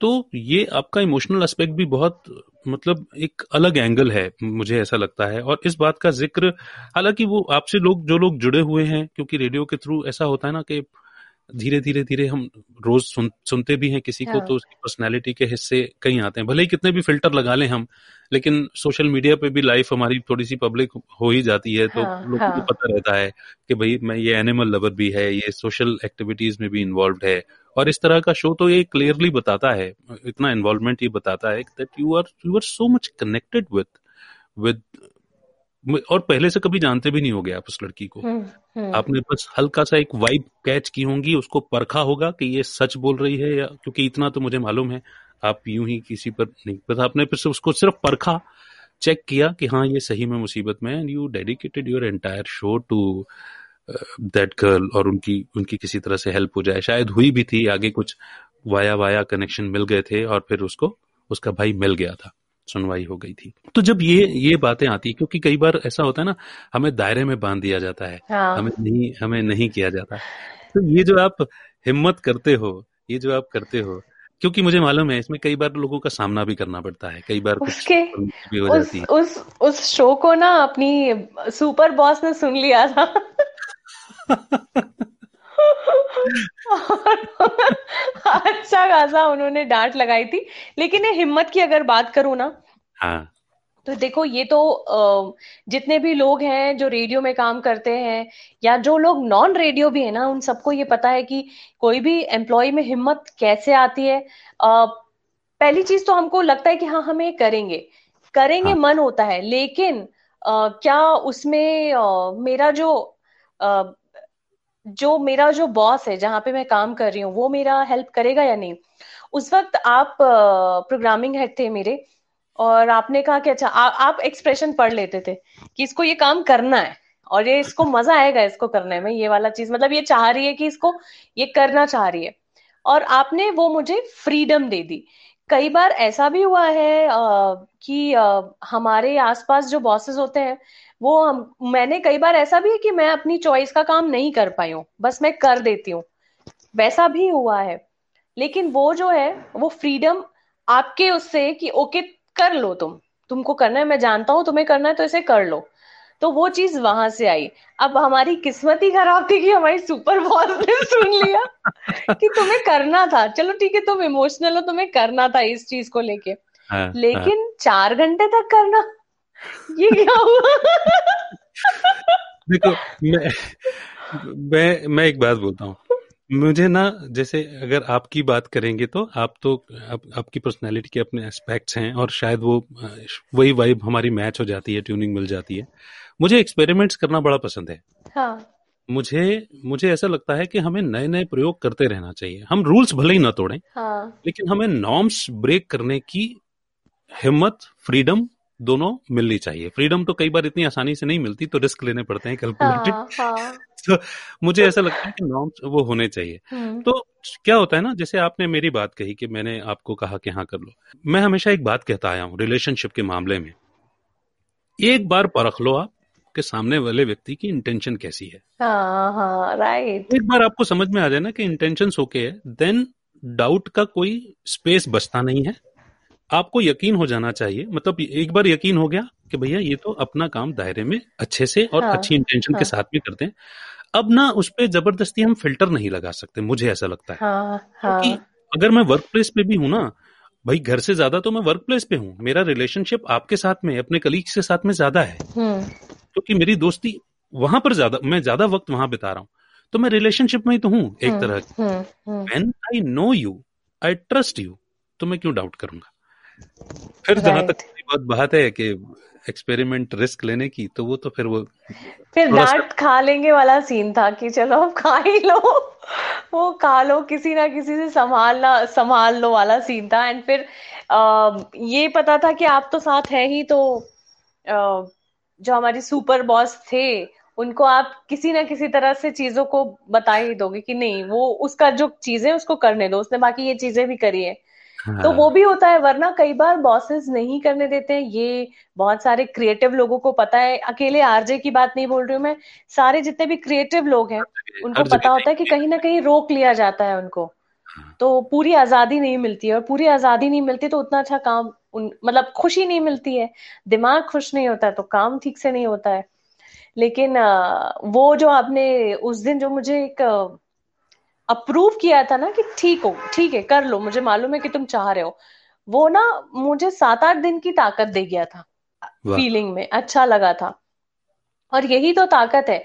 हर मीडिया चैनल और सब बोलते हैं कि हम ताकत है या जनता की ताकत है हम आवाज़ है ये है वो है। तो एक दिन अगर हमने ह्यूमर बात नहीं भी करी हँसी मज़ाक नहीं करा कॉन्टेस्ट नहीं किया एक दिन हम थोड़ा सीरियस होकर और इसी पर एक एक फोकस कर लिया बेचारे उस इंसान पे जो पैसे भी नहीं दे पाता है चीज़ों को ठीक से तो अगर तो क्या बुरा किया? लेकिन नहीं होता है कई बार तो हम डांट खा लेते हैं अब। मैंने तो मैंने तो कई कई बार लिए कई बार से कुछ आपको मालूम भी है कि से कभी कभी बातों बातों में निकलेंगे तो बताऊँगा। हाँ। इनफैक्ट इस बारे में भी मैं बताऊँगा। ये जो ये जो ट्यून इन ज़िंदगी चल रहा है। इस उससे भी रिलेटेड एक मज़ेदार किस्सा है वो मैं अभी यहाँ पर नहीं बताता बाद में ऑफलाइन बताऊँगा आपको। ठीक है ठीक है। मेरे को पता है ये जो है यहाँ पर आपसे बात करने का इतना वो था कि मैं हाँ. अभी दोपहर में जब सोई तो ये सपने में भी ऐसे ही स्क्रीन दिख रही थी स्क्रीन चालू थी मैं कुछ और भी काम कर रही थी तो मैंने कहा अरे मैं तो दिख भी नहीं रही हूँ। वो वो ही चलता रहा। आधा घंटे की नींद में सिर्फ़ मैंने यही आपके उसमें मतलब मैं आपके साथ में एक बजे से हूँ। अरे वाह। वही ना इन्वॉल्वमेंट इन द मैटर हाँ हाँ राइट राइट पर खुशी भी थी कि अरे अमित से बात होगी क्योंकि अमित से बात हम लोग जब भी बात करते थे बिग एफएम मैंने इस बीच रेडियो के बाद रेडियो मिर्ची के बाद रेड एफ़ में आई। हाँ. रेडियो मिर्ची ने कुछ काफ़ी सारी चीज़ें रेडियो के बारे में सिखा दी थी। रेड एफएम ने मुझे ना ये चीज़ें सिखाई है। आपका मूड जो है जो आप जो आरजे हो जो पर्सनालिटी जो भी आरजे की है ना वो उभारो। ना कि आपका कमज़ोर पक्ष या जबरन बने हुए आरजे वो नहीं करना है। तो उन्होंने बहुत जैसे अगर मैं इमोशनल हूँ तो उतनी ज़्यादा मुझे लगता है कि मैं मस्ती मज़ाक में भी बिलीव कर लेती हूँ। हँसी मज़ाक लड़ाई दंगों में भी मज़ाक वो कर लेती हूँ। तो वो ओरिजिनल चीज़ वहाँ पर और ज़्यादा निकल कर आई। रेडियो मिर्ची और फिर रेड एफएम में और ज़्यादा निकल कर आई।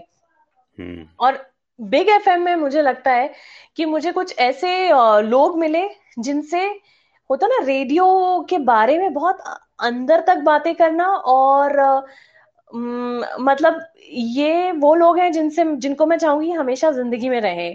आपके बारे में मैं कहूँगी अमिता है हाँ. अनुज से तो मेरी कभी लड़ाई हो जाती कभी खुशी कभी गम चलता रहता है पर मैं बोलूँगी कि हाँ अमिता से जो डिस्कशन हुआ है शुभांगी से जो काफ़ी टाइम डिस्कशन हुआ है ये हाँ. लंबे लंबे डिस्कशन और दो अलग अलग चीज़ें देख कर आए थे ना कि मिर्ची का देखा फिर रेड एफएम का देखने के बाद वापस से एक चीज़ें आई उसमें किस तरह से चीज़ें चेंज हुई लाइफ कैसे चेंज हुई वो सब में और फिर वहाँ पर जो बातें आपके साथ जो शेयर हुआ या अमिता या शुभांगी के साथ वो अलग बॉन्डिंग वो भी अलग बॉन्डिंग है। मतलब मिर्ची की बॉन्डिंग जितनी है उतनी ही आप लोगों से भी वैसी ही बॉन्डिंग बन गई है।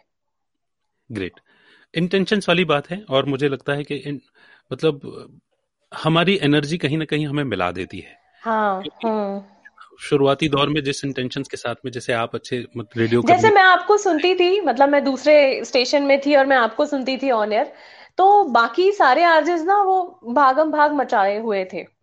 और राइट दिस इज़ और मैं आपको लेकर बताऊँगी कि कैसे करते हैं। ऐसे उसमें बने हुए थे।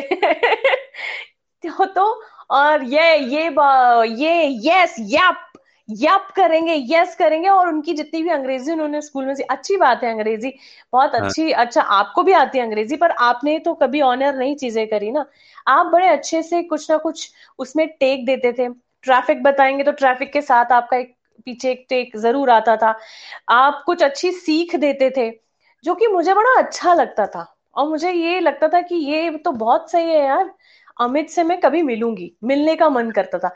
और आरजे हुए जब मिलने का मन करे ना जिससे कि ये मुझे इससे मिलना चाहिए तो वो फीलिंग थी कि मुझे कहीं ना कहीं आपसे मिलने का मन था। फिर यहाँ पे आना हो गया इस तरह से। आई एम ऑब्लाइज्ड और मैं सुनती थी घर जाती थी तो मैं ये सुनती थी आपका शो कि इनकी एक आध लिंक तो मैं सुन लूँगी क्योंकि वो हाँ। एक लिंक में भी कुछ सीख मिल जाती थी। अरे वाह। और वो चीज़ अच्छा लगता है वो ही चीज़ अच्छी लगती है। हमको मतलब नहीं है आर पहली बात तो आरजे सेलिब्रिटी है ही नहीं। सही बात है। सेलिब्रिटी सॉन्ग्स हैं रेडियो के तो वो चीज़ नहीं समझे हाँ। तो वो क्या होता है कई बार हम रेडियो में आरजे को सुनते तो वो लगता है कि यार नहीं हम ये इसको नहीं सुन रहे हम हमको कुछ चाहिए हमको कुछ मैं घर जा रही हूँ तो मुझे कुछ ऐसा चाहिए जिसमें मुझे मज़ा आ जाए। तो वो चीज़ मुझे आपसे कईयों बार मिली है। देखो कितना मतलब मैच कर रहे हैं ना मैं ग्वालियर से कहा आपको प्रेस किया करता था आपको देख करके हाँ। आपके और आपको जब कभी रेडियो पे सुनता था तो मैं कहता हाँ। था कितना नेचुरल टेक है कितनी नेचुरल बात कही है। उसने ये फील किया न्यू मार्केट के बारे में और ये बात बोल दी। उसको आज ये फील हुआ इस, इस चीज़ के बारे में शहर में ये हुआ और उन्हें ये बात बोल दी। तो मैं मैं इधर आपको सुनते हुए प्रेस करता था। मुझे लगता था कि यार कभी और मैंने मेरा आपका पहला इंट्रेक्शन तो मैंने बताया ना कि कितना कॉन्फिडेंट वे था वो जो आपने वो माधुरी दीक्षित से इंटरेक्ट किया था उस उस दौर उस दौर में? आपने बोला वाइफ मिलते वो ही हुआ है। हाँ वही है कि वाइब्स मिलते हैं तो वाली बात है। मैं अपने आप को लकी समझता हूँ। मैंने इनफैक्ट जब मैंने साबी से इंटरेक्ट किया, तब भी मुझे, मैंने कई बीच बीच बीच में कई ऐसी बातें हुई कि मुझे आपकी कही हुई बातें स्ट्राइक कर जाती थी बातचीत के दौरान। तो मैं आपका ज़िक्र करता था मैंने कहा, मेरी अनादि से ये बात हुई थी, अनादि ऐसा कहती है, या ये सारी बातें हुई थी। चाहता तो था ही कि हम करेंगे। फाइनली आज हम साथ में बैठे हैं। अनादि जर्नी पर भी हम साथ साथ चलते रहते हैं। आपने बताया कि जब आपने दूसरी ऑर्गेनाइजेशन ज्वाइन की तो उसने आपको और नेचुरल होना या हाँ. जिस जिस वक्त आप जो फील कर रहे हो वही फील के साथ में एक्सप्रेस करना अपने आप को बताया हम्म, हम्म। अच्छी बात यह है कि मतलब हर चूँकि हर ऑर्गेनाइजेशन अपनी एक पोजिशनिंग के साथ में चलती है अपनी एक थॉट प्रोसेस के साथ में चलती है हम्म। कई बार बड़ा कठिन हो जाता है एक पोजिशनिंग के बाद से दूसरी पोजिशनिंग में आकर के उसमें वो कर पाना क्योंकि जब आप पाँच साल एक ऑर्गेनाइजेशन के साथ में काम कर लेते हैं तो आप पूरा उसमें रम जाते हैं। जैसे आज हम रेडियो में रमे हुए ना हाँ। तो ये ये चैलेंज फेस तो करना ही पड़ा होगा मैं समझता हूँ क्योंकि एक एक थॉट प्रोसेस से दूसरी थॉट प्रोसेस में जा रहे हो हाँ, आप। हाँ. तो वो दौर आपका ऐसा था कि आपने शायद उसको बहुत अच्छे से अडॉप्ट किया है and you have won so many radio awards in that period उसके बारे में भी जानना चाहूँगा मैं। uh, बिल्कुल uh, एक जो मेरी पहली ऑर्गेनाइजेशन थी उसके बाद में आई दूसरी जगह जहाँ पर मुझे लगा कि यहाँ तो और भी नेचुरल है मतलब यहाँ तो ऐसा है कि जो आप जो ओरिजिनल अनादि जो अंदर अनादि थी जो फिल्टर्स लगे हुए थे ना कई कई और हाँ. फ़िल्टर होते हैं उससे हाँ. भी उन्होंने मुझे बाहर निकाल दिया मैं फिर से यही यहाँ पे यहाँ पे यही बोलूँगी कि आप जो होते हो वो तो ठीक है लेकिन आपके पीछे जो बॉसेस होते हैं उस टाइम नंदिता थी मेरी बॉस नंदिता शिब्बर. और उसको ये पता था अच्छा मेरे साथ है ना मैं ऑफ़ एयर बहुत साइलेंट मतलब मूड हुआ तो मस्ती कर ली वरना मैं साइलेंट चुप रहती थी चुप रह रहना या फिर कुछ बुरा लगा तो लड़ाई भी कर लेती हूँ। बहुत ओरिजिनल चीज़ें सिखाई उस एफएम ने कि आप जो हो वैसे और बॉसेस का मैं बता रही हूँ कि वहाँ पर मेरी बॉस जो थी वो नंदिता थी। तो नंदिता ने आ, कई बार क्या होता है कि बॉसेस को लगता है ये तो बात नहीं कर रही है, या ये थोड़ा घमंडी है, या हो सकता है ये हमको पटा नहीं रही है, या चापलूसी नहीं कर रही है, जो कि होता था अक्सर। कई कई दफ़ा मैंने कई सारी जॉब्स करे, उसमें ये फीलिंग आती थी। बट नंदिता ने ना मेरी शिद्दत को देखा कि ये बहुत ज़्यादा अपनी जब ये कैसे भी बैठी रहे, कितनी भी लल्लू लगे ये मैं कई बार तो ऐसे अच्छा मुझे कुछ समझ ही नहीं आता इस इस तरह के भी मतलब ट्यूबलाइट थोड़ा स्लो भी जलती है लेकिन जब ऑन एयर जाते हैं तो वहाँ पे अलग चीज़ करती है मतलब ये अपने काम में सिंसियर है। ये उसने नोटिस किया। और आ, इसको बहुत सी चीज़ें करनी है। तो नंदिता ने बहुत सारी चीज़ें सपोर्ट करी। मुझे ऐसा लगा कि वहाँ पे एक ऐसा बॉस मिला जो मुझे जानता था कि ये इसको क्या क्या करना है। या ये चुपचाप बैठी है या मेरे पीछे पीछे नहीं आ रही है ना तो उसको उसको सिर्फ़ काम करवाना था उसे चापलूसी नहीं करवाना था। उनके भी ऑब्जेक्टिव्स क्लियर थे। हाँ बहुत क्लियर तो नंदिता ने मुझे बहुत एक अनादि और एक दूसरी अनादि से मिलवा दिया कि ये कर सकती है। दूसरी बात उनका ये भी था कि ये कर लेगी। जब मुझे मॉर्निंग शो भी उन्होंने दिया तो मैंने कहा मैं कर पाऊँगी मैं कर लूँगी मैं तो इंग्लिश मीडियम नहीं हूँ। और उसकी बड़ी मेरे को धज्जियाँ मिली हैं। बहुत सारी चीज़ें प्रॉब्लम होता है और लोग मज़ाक भी बनाते हैं अभी भी बनाते हैं तो वो चीज़ है। कुछ लोगों को छोड़ दो तो। तो मैंने कहा मैं तो इंग्लिश मीडियम नहीं हूँ तो मैं, मैं कर लूँगी क्या? तो बोले अनादि ये क्यों सोच रही हो तुम. इंग्लिश मीडियम वाले भी वैसा शो नहीं कर पाते हैं ना तो तुम्हें मैं दे रही हूँ। मुझे मुझे यकीन है मुझे भरोसा है। तब भी मैं नर्वस थी तो उन्होंने बोला कि बी ओरिजिनल जैसी हो ना। और उस वक्त तो मैं बहुत ही वो हो जाती थी। बी ओरिजिनल भी जस्ट फन के लिए उन्होंने कहा बी ओरिजिनल तो मैंने कहा इसका हिंदी में क्या होगा? मस्ती में। और वो वो बहुत वैसी थी नंदिता लाइक ऐसी है ना जो मतलब उनके पापा आर्मी में थे सुफेस्टिकेशन और खाने में, बोलने में, चलने में। तो वो, उन्होंने बहुत भरोसा किया। उनको ये नहीं था कि मेरा मॉर्निंग आरजे ऐसा होगा कि मतलब बिल्कुल सुफेस्टिकेशन हो या ये नहीं। उनको पता था कि बजाते रहो यहाँ पर है तो कैसा होगा। कुल मिलाकर के मैं समझता हूँ कि एक्सेप्टेंस उनकी एक्सेप्टेंस पावर बहुत अच्छी थी। ऑब्जर्वेशन हाँ. उनका बहुत अच्छा था। शी एक्सेप्टेड यू एंड वही एक्सेप्टेंस उन्होंने आपकी भी आपसे करवा दी। right.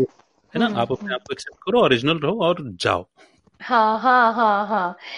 Right right. तो वो वहाँ पर ऐसी शुरुआत हुई और मैं यही बोलूँगी कि मैं जो थी मुझे तो यही लग रहा था कि यार मुझे वैसे ही रहना है जो छोटी छोटी फिल्टर्स थी उनको और मैंने पैक कर दिया था हम्म। कई सारी चीज़ें होती ना हमको ऐसा तो नहीं कि मैं ऐसे बिल्कुल फ्री हूँ या हाँ. आज़ादी से बात कर रही हूँ कभी कभी हमें वो चीज़ नहीं मिलती तो हम अपने आप को रोक लेते हैं कि ओके इससे मेरी गड़बड़ हुई थी तो मैं अब इधर आगे नहीं जाऊँगी लेकिन नंदिता के कारण या उधर जो बॉसेस थे जो सुपर बॉस थे उन्होंने भी उनकी बात का बिलीव किया तो मुझे मौका मिला पूरा अपना काम दिखाने का। वो एक ओनरशिप जो है ना वो वहाँ से आई चीज़ों को करने की।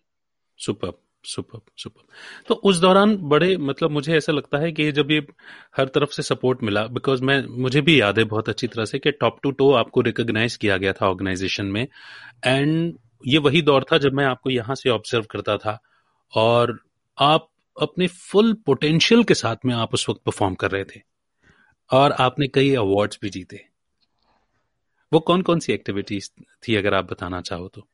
बिल्कुल खैर अवार्ड्स का तो अवार्ड्स का क्या बताऊँ मैं कैसे? मुझे ऐसा लगता है कभी कभी टाइम इतना अच्छा चलता है ना कि हाँ. आप आप कुछ पत्थर भी छुओ तो वो सोना बन जाता है। तो एक वो सब चीज़ें मिक्स हो गई।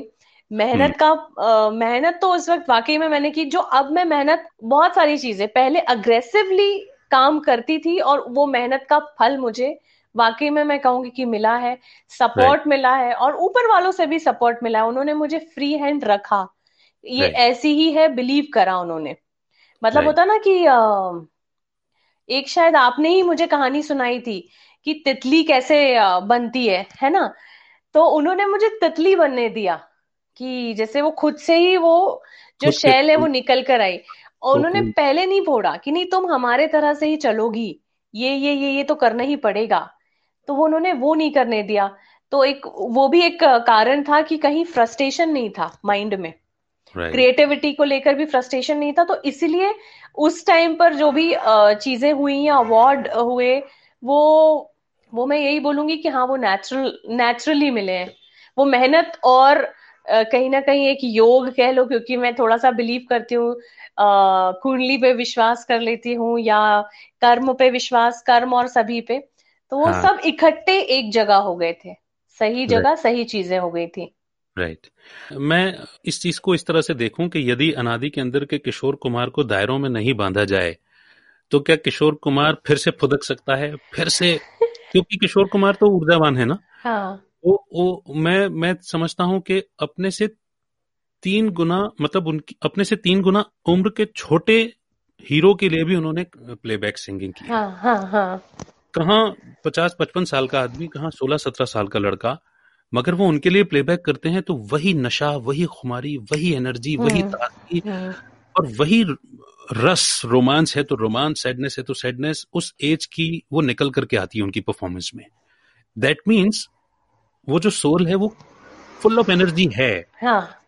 लेकिन वो भी एक टाइम पर आकर के बोर हो गई थी कि यार वो म्यूज़िक ही नहीं बना बना रहे तुम लोग जो जिसमें मैं गाऊं। मुझे मज़ा नहीं आ रहा गाना गाने में।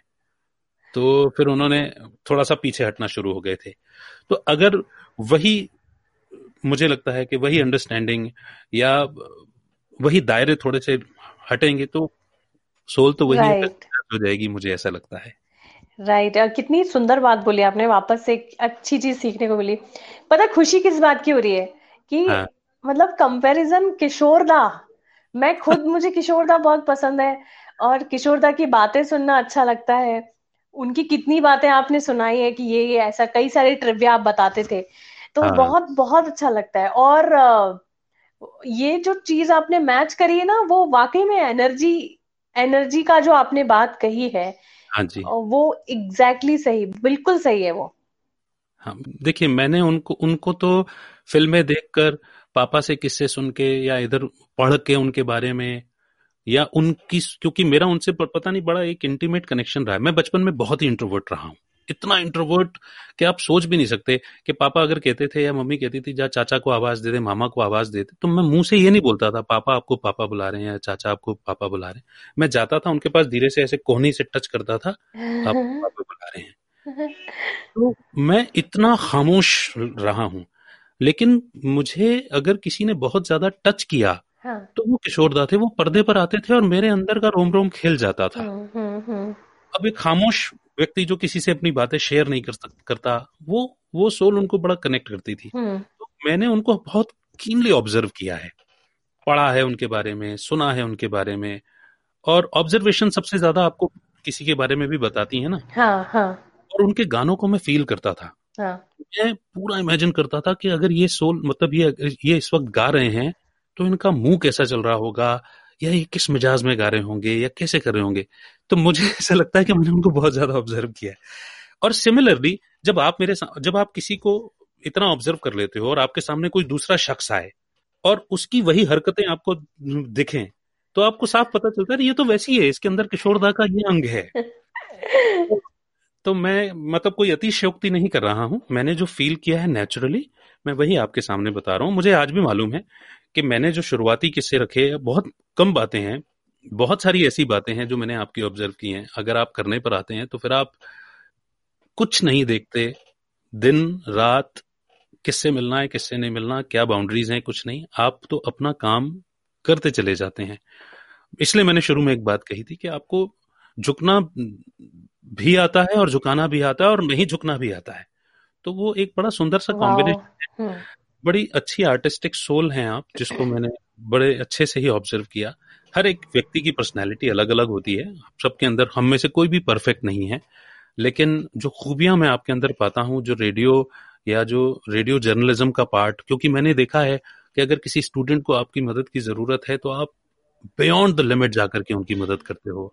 फाइनेंशियली मैंने आपको लोगों की चुप के चुप मुझे भी कोई ऐसे बता के थोड़ी किया आपने कोई मदद। कि अमित देखो, मैं इनकी मदद कर रही हूँ और किसी दिन आप ये ज़िक्र कर देना। ये तो मैंने ऑब्ज़र्व कर लिया चुपके से। मैंने कहा, यार, ये भी लेवल है, देखो। एक व्यक्ति का, एक कलीग का साथ में कि लोग लोग जहाँ केवल सैलरी के लिए काम करते हैं या किसी तरह से और कुछ इनकम बन जाए, इसके लिए काम करते हैं, ये अपनी सैलरी का एक परसेंटेज निकाल करके भी लोगों को हेल्प करने के लिए तैयार हैं। और वो शो में आप प्योर देखिए, जिस शो का अभी हमने ज़िक्र किया, वो लड़की का भाई गुम हो गया था। तो I just catch your observe मतलब इंटेंशन और उतनी अच्छी इंटेंशन में अगर मैं खलल डाल दूँ तो फिर मेरे ह्यूमन होने का मतलब ही क्या है? है ना? तो I have observe you like that only पर वो यही ना कि अगर मैं मैं और आप हम लोग सोचने में तो सेम ही थे ना? तभी तो हम्म। आपने मुझे वो अप्रूवल दिया था कि ये कर लो। कई लोग इमोशन वाला पार्ट सोचते ही नहीं है। ये ये आपने भी कई बार महसूस किया होगा कि यार जो हम सोच रहे हैं वो ये तो सोच ही नहीं रहा है। तो हम्म। वहाँ पर भी बहुत प्रॉब्लम आता है। और क्रिएटिव जो लोग होते हैं ना अंदर से सेंसिटिव बहुत होते हैं। इमोशनल और सेंसिटिव उनको जरा सा आप बोल दो कि यार ये तेरा आवाज़ कैसा गया? ये अच्छी नहीं लग रही है। अच्छा अच्छी लिंक नहीं गई है। तो आपने जो पाँच बातें बोली होंगी या पाँच लोगों ने आपकी तारीफ़ करी होगी वो साइड में हो जाती है वो एक जो वो बुराई है वो छू जाती है दिल को। हाँ, कई बार ऐसा होता है। सेंसिटिव हो जाते हैं हम लोग बहुत। पर मुझे यहाँ ये लगता है ना अनादि अगर हमने रेडियो किया है तो radio is all about connect connect is all about emotions तो अगर जब एक प्रिंस गड्ढे में गिरता है और पूरा देश अवेकन पूरा जाग जाता है हम्म, हम्म। अगर एक बच्ची का भाई गुम हो गया है हम्म। और मैं उससे कनेक्ट महसूस कर रहा हूँ और अगर उसकी बात कर रहा हूँ तो क्यों नहीं पूरा शहर भी कनेक्ट होगा हाँ, हाँ, हाँ. मीडियम लोकल है इट्स और हम एमटीवी या वी टीवी तो नहीं है ना कि दुनिया में कुछ भी होता रहे हम तो बस हाँ. करके राइट हम तो लोगों की ज़िंदगी का हिस्सा हैं हाँ. तो अगर हम लोगों की ज़िंदगी का हिस्सा हैं और कोई एक ऐसी घटना भाई एक टीवी चैनल भी तो एक छोटी सी न्यूज़ को एक छोटी सी हाँ, इंफॉर्मेशन हाँ, को सनसनी खेज न्यूज़ बना देते हैं। हाँ, हाँ, हाँ, है ना?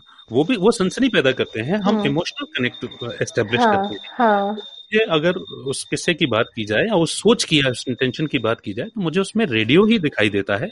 एंड जैसा मैं हमेशा कहता हूँ कि radio is replica of life तो लाइफ भी रेडियो ही है और रेडियो भी लाइफ ही है तो हम कोई बहुत ज़्यादा जुदा नहीं है एक, एक इन चीज़ों से तो मुझे लगता है कि ये बड़ी अच्छी बातें हैं अब आपको कई बार गुस्सा आता है बहुत ज़्यादा जब आप स्टूडेंट्स को पढ़ते हुए पढ़ने हाँ. से जी चुराते देखते हो या या यूँ फ़ोटो खिंचाने के लिए. रेडियो में आने के लिए शिद्दत करते हाँ। इंटर्न बन गए तो यूँ बनाएँगे फ़ोटो हाँ। है ना ये देखते हो। या बेसिक्स को बिल्कुल फॉलो करते हुए नहीं देखते और आप ये सोचते हो कि उनको मिल सब कुछ जाए और हम फॉलो कुछ नहीं करें। हम्म, हम्म, हम्म। तो वो गुस्सा बड़ा नेचुरल होता है। मैं चाहूँगा इस वक्त हम चूँकि डिस्कस कर ही रहे हैं रेडियो को हमने शिद्दत से डिस्कस किया। Through your journey we are understanding radio basically तो ये this is the time to say something clear about this thing मतलब आप इस बारे में स्पष्टता से कहें कि रेडियो इस चीज़ के लिए नहीं है। हाँ राइट रेडियो सच में। मतलब जो जैसे कि आपने स्टार्टिंग में कहा था कि हमने चप्पलें घीसी हैं। इस हाँ. इस जगह पे आने पे और उसके बाद भी अगर देखा जाए ना तो अभी भी हमको रेडियो हम समझ ही रहे हैं। अभी भी कुछ ना कुछ नई चीज़ें हमको लगता है और कभी हमको लगता है यार ये मेरे को उस वक्त समझ नहीं आया जो अभी आया है। हाँ. रेडियो में। जैसे 2011 में जो मैंने रेडियो करा वो मेरे को अभी भी कच्चा लगता है।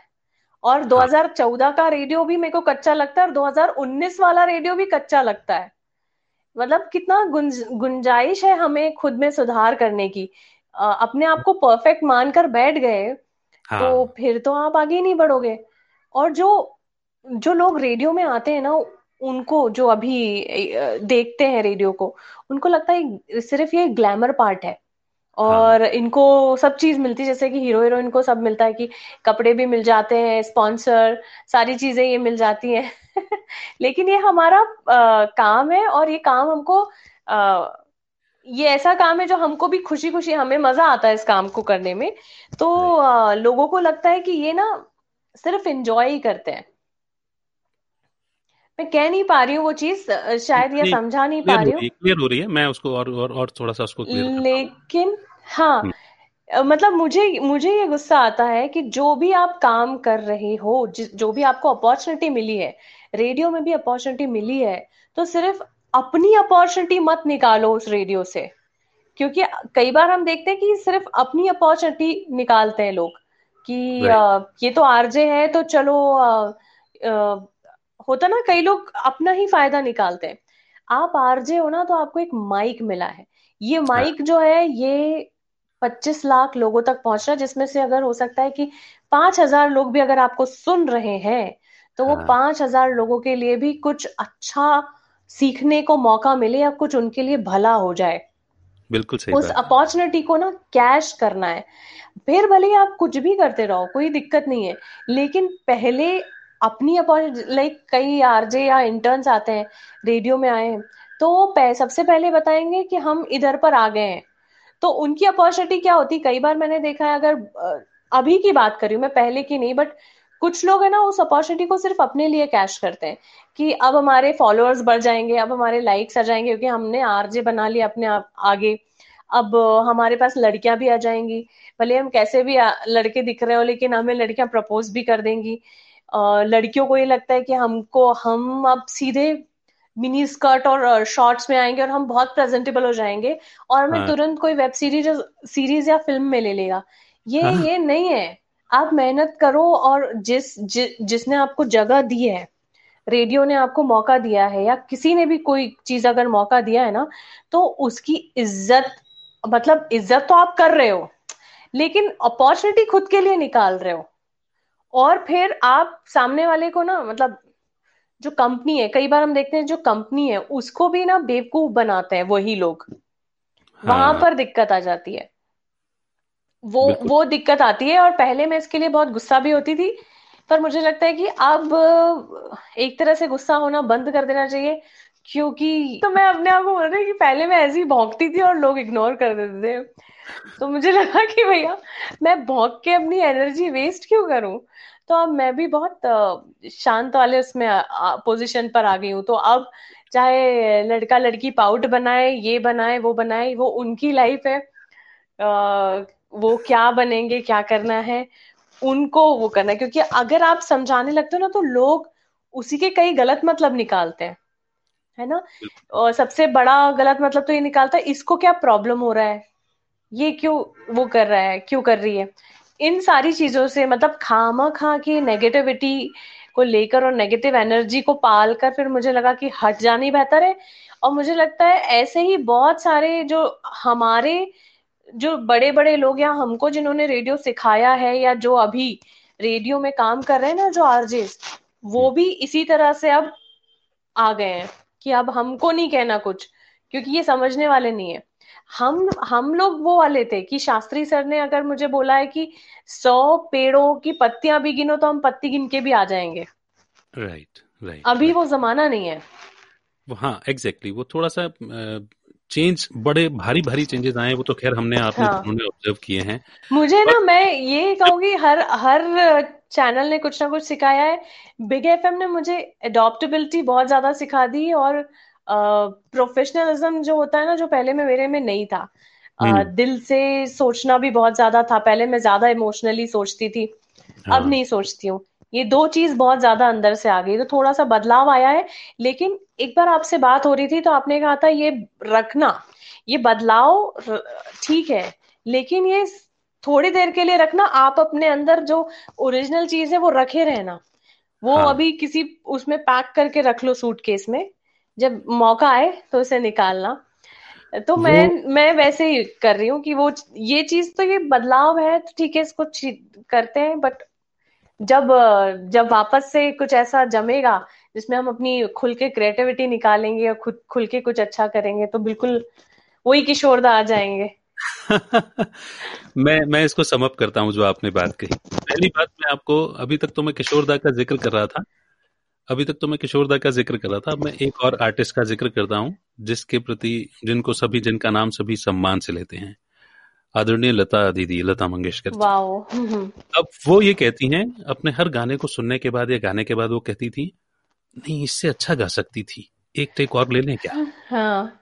तो वो जो अपने काम को इम्प्रोवाइजेशन और अपने काम को ही परखना हाँ. कि नहीं मैं मैं शायद इससे भी बेहतर दे सकती हूँ। ये बड़ी खूबसूरत क्वालिटी अनादि आपने ज़िक्र की कि आपने जो कहा कि मैं 2011, 12, 14, 19 का रेडियो जब देखती हूँ तो मुझे लगता है कच्चा है थोड़ा और बेहतर हो सकता था या अब और बेहतर है आने वाले कल में और बेहतर होगा। तो देखो कितनी अच्छी ये कंपैरिजन मैंने अब किशोर दा के बाद आपका लता दीदी से किया। हाँ, हाँ सच में।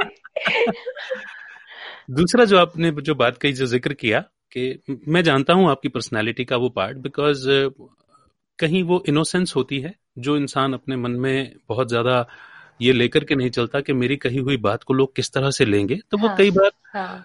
अपने आसपास के लोगों पर विश्वास करके खुल करके उन्हें अपना मान करके वो अप, उसके दिल में जो होता है वो एक्सप्रेस कर देता है हाँ, हाँ. मगर ये भी वही बात है कि दुनिया ही हमें सिखाती है कि हर कोई हमारी बात को हमारी इंटेंशन या हमारे तरीके से नहीं लेता राइट फिर लोग उसका गलत मतलब निकालते हैं कि ये सोचते हैं इसको क्या प्रॉब्लम हो रही है या इस तरह के थॉट्स हम्म, आते हैं हम्म, हम्म। अब इसके चक्कर में जो मैंने कहीं आपको कभी बात कही होगी कि ये ओरिजिनलिटी आप नहीं जाने देना वो क्योंकि मुझे मालूम है जैसे हमको बच्चे बहुत पसंद होते हैं हम्म। लेकिन वो बच्चे बनते नहीं है। अब बच्चे क्यों पसंद है? क्योंकि हमें उनकी मासूमियत बहुत पसंद है। हम्म, हम्म। लेकिन हम खुद ही अपनी मासूमियत खत्म कर दें तो फिर हम किसको पसंद आएँगे? तो आई वॉन्ट या जब भी मैंने कहा होगा आज फिर से रिट्रेट करता हूँ उसको कि आप भी अपने अंदर की ये ओरिजिनलिटी ये बचपन या ये मासूमियत बचा करके रखना। ठीक है दौर बदलता है लोग बदलते हैं कभी कभी माहौल बदलता है तो कई बार हमें हमारा बचपन नहीं चलता है हमारी मासूमियत वहाँ काम नहीं आती हम्म। मगर वो खत्म ना हो जाए ना डर करके सहम ना जाए हम्म। इतनी भी न, मतलब सहमना फिर ठीक है लेकिन इतनी भी ना सहम जाए कि वापस ही ना आ पाए तो वो आपकी ओरिजिनलिटी से आप दूर हो जाएँगे तो और अगर आपकी पर्सनैलिटी से या आपकी ओरिजिनलिटी से आप दूर हो गए तो मुझे लगता है कि जिस शिद्दत से अनादि ने रेडियो किया या लाइफ को जिया रेडियो किया मतलब लाइफ को जिया हाँ. सर्विस की कम्युनिटी की। सेवा का भाव है। अपने केवल अपनी आवाज़ नहीं उठाई। कम्युनिटी में न जाने कितनी ऐसी मजलूम या न बोल सकने वाली लड़कियों की आवाज़ बने आप जिनके हाँ। साथ में गलत चीज़ें होती हैं और वो नहीं उठा पाती हैं अपनी आवाज़। हाँ। लेकिन आपको रेडियो पे सुनकर वो आपको फिर मैसेज करती हैं फेसबुक पर या ऑफ़िस आ जाती हैं मिलने आती हैं। या आपके साथ गलत हुआ तो आपने कई सालों तक उस लड़के के वो पिन करके रखा कमेंट जिसने गलत तरीके से मैसेज लिखे और गलत बातें की थी हाँ. उसको आपने एक सबक सिखाया हाँ. तो जब कोई आपके पेज पर पहुँचता है एक रिप्रेजेंटेटिव होने के नाते कम्युनिटी के रेडियो जॉकी होने के नाते तो कितनी सारी लड़कियों को ये बल मिलता है कि जब आरजे अनादि कर सकती है तो हम क्यों नहीं कर सकते फिर वो आपसे गाइडेंस लेती है कि हम कैसे करें इस मुसीबत के समय में एंड मैंने तो देखा है कि आपने चाहे वो पुलिस डिपार्टमेंट हो या ये साइबर डिपार्टमेंट हो इनको इनको बुला करके अवेयरनेस कैंपेन चलाने की या इन लोगों को एज एन एक्सपर्ट बना करके लोगों को अवेयर करने की कोशिश की है टाइम टू टाइम तो दैट वो बहुत इंपॉर्टेंट है कि बचपन बना रहना चाहिए बचपना हम्म। चला जाना चाहिए। क्या बात है सीरियसली सच में सच में। वो बना रहना चाहिए। तो नो डाउट हर ऑर्गेनाइजेशन जैसे बहुत कुछ सिखाती है इस यहाँ भी जैसे आपने ज़िक्र किया बिग एफएम ने आपको मैच्योरिटी और परिपक्वता लाई आपके व्यक्तित्व के अंदर हाँ, हाँ, हाँ. किस सिचुएशन में कैसे डील करना है राइट हाँ जो मुझे लगता है मतलब जो मैं इस इस इस जगह जो आई हूँ मैं तो मुझे लगता है मेरी पीछे क्योंकि आ, कई सारे हम जब पास्ट में देखते ना कहते कि आ, हमने क्या कुछ ज़िंदगी जिए तो पास्ट देख लो हाँ. और आ, ज़िंदगी समझना है तो पास्ट देख लो और ज़िंदगी जीना है तो फ्यूचर देख लो तो ज़िंदगी जब समझना होता तो पास्ट देखूँ मैं अपना खुद का तो इस ऑर्गेनाइजेशन के बाद मुझे लगता है यार कितना कितना गड़बड़ करा है इसको मैं ऐसे भी जा सकती थी इसको इस तरह से ले लेती। बहुत इजी हो जाती ज़िंदगी लेकिन नहीं वो हर ज़िंदगी सिखाती है तो उसी का तो मज़ा एक्सपीरियंस का मज़ा बाद में आता है। हाँ वो कल परसों भी ज़िक्र कर रहा था कि वो अंगूठा कटता है तो अकबर को दर्द होता है।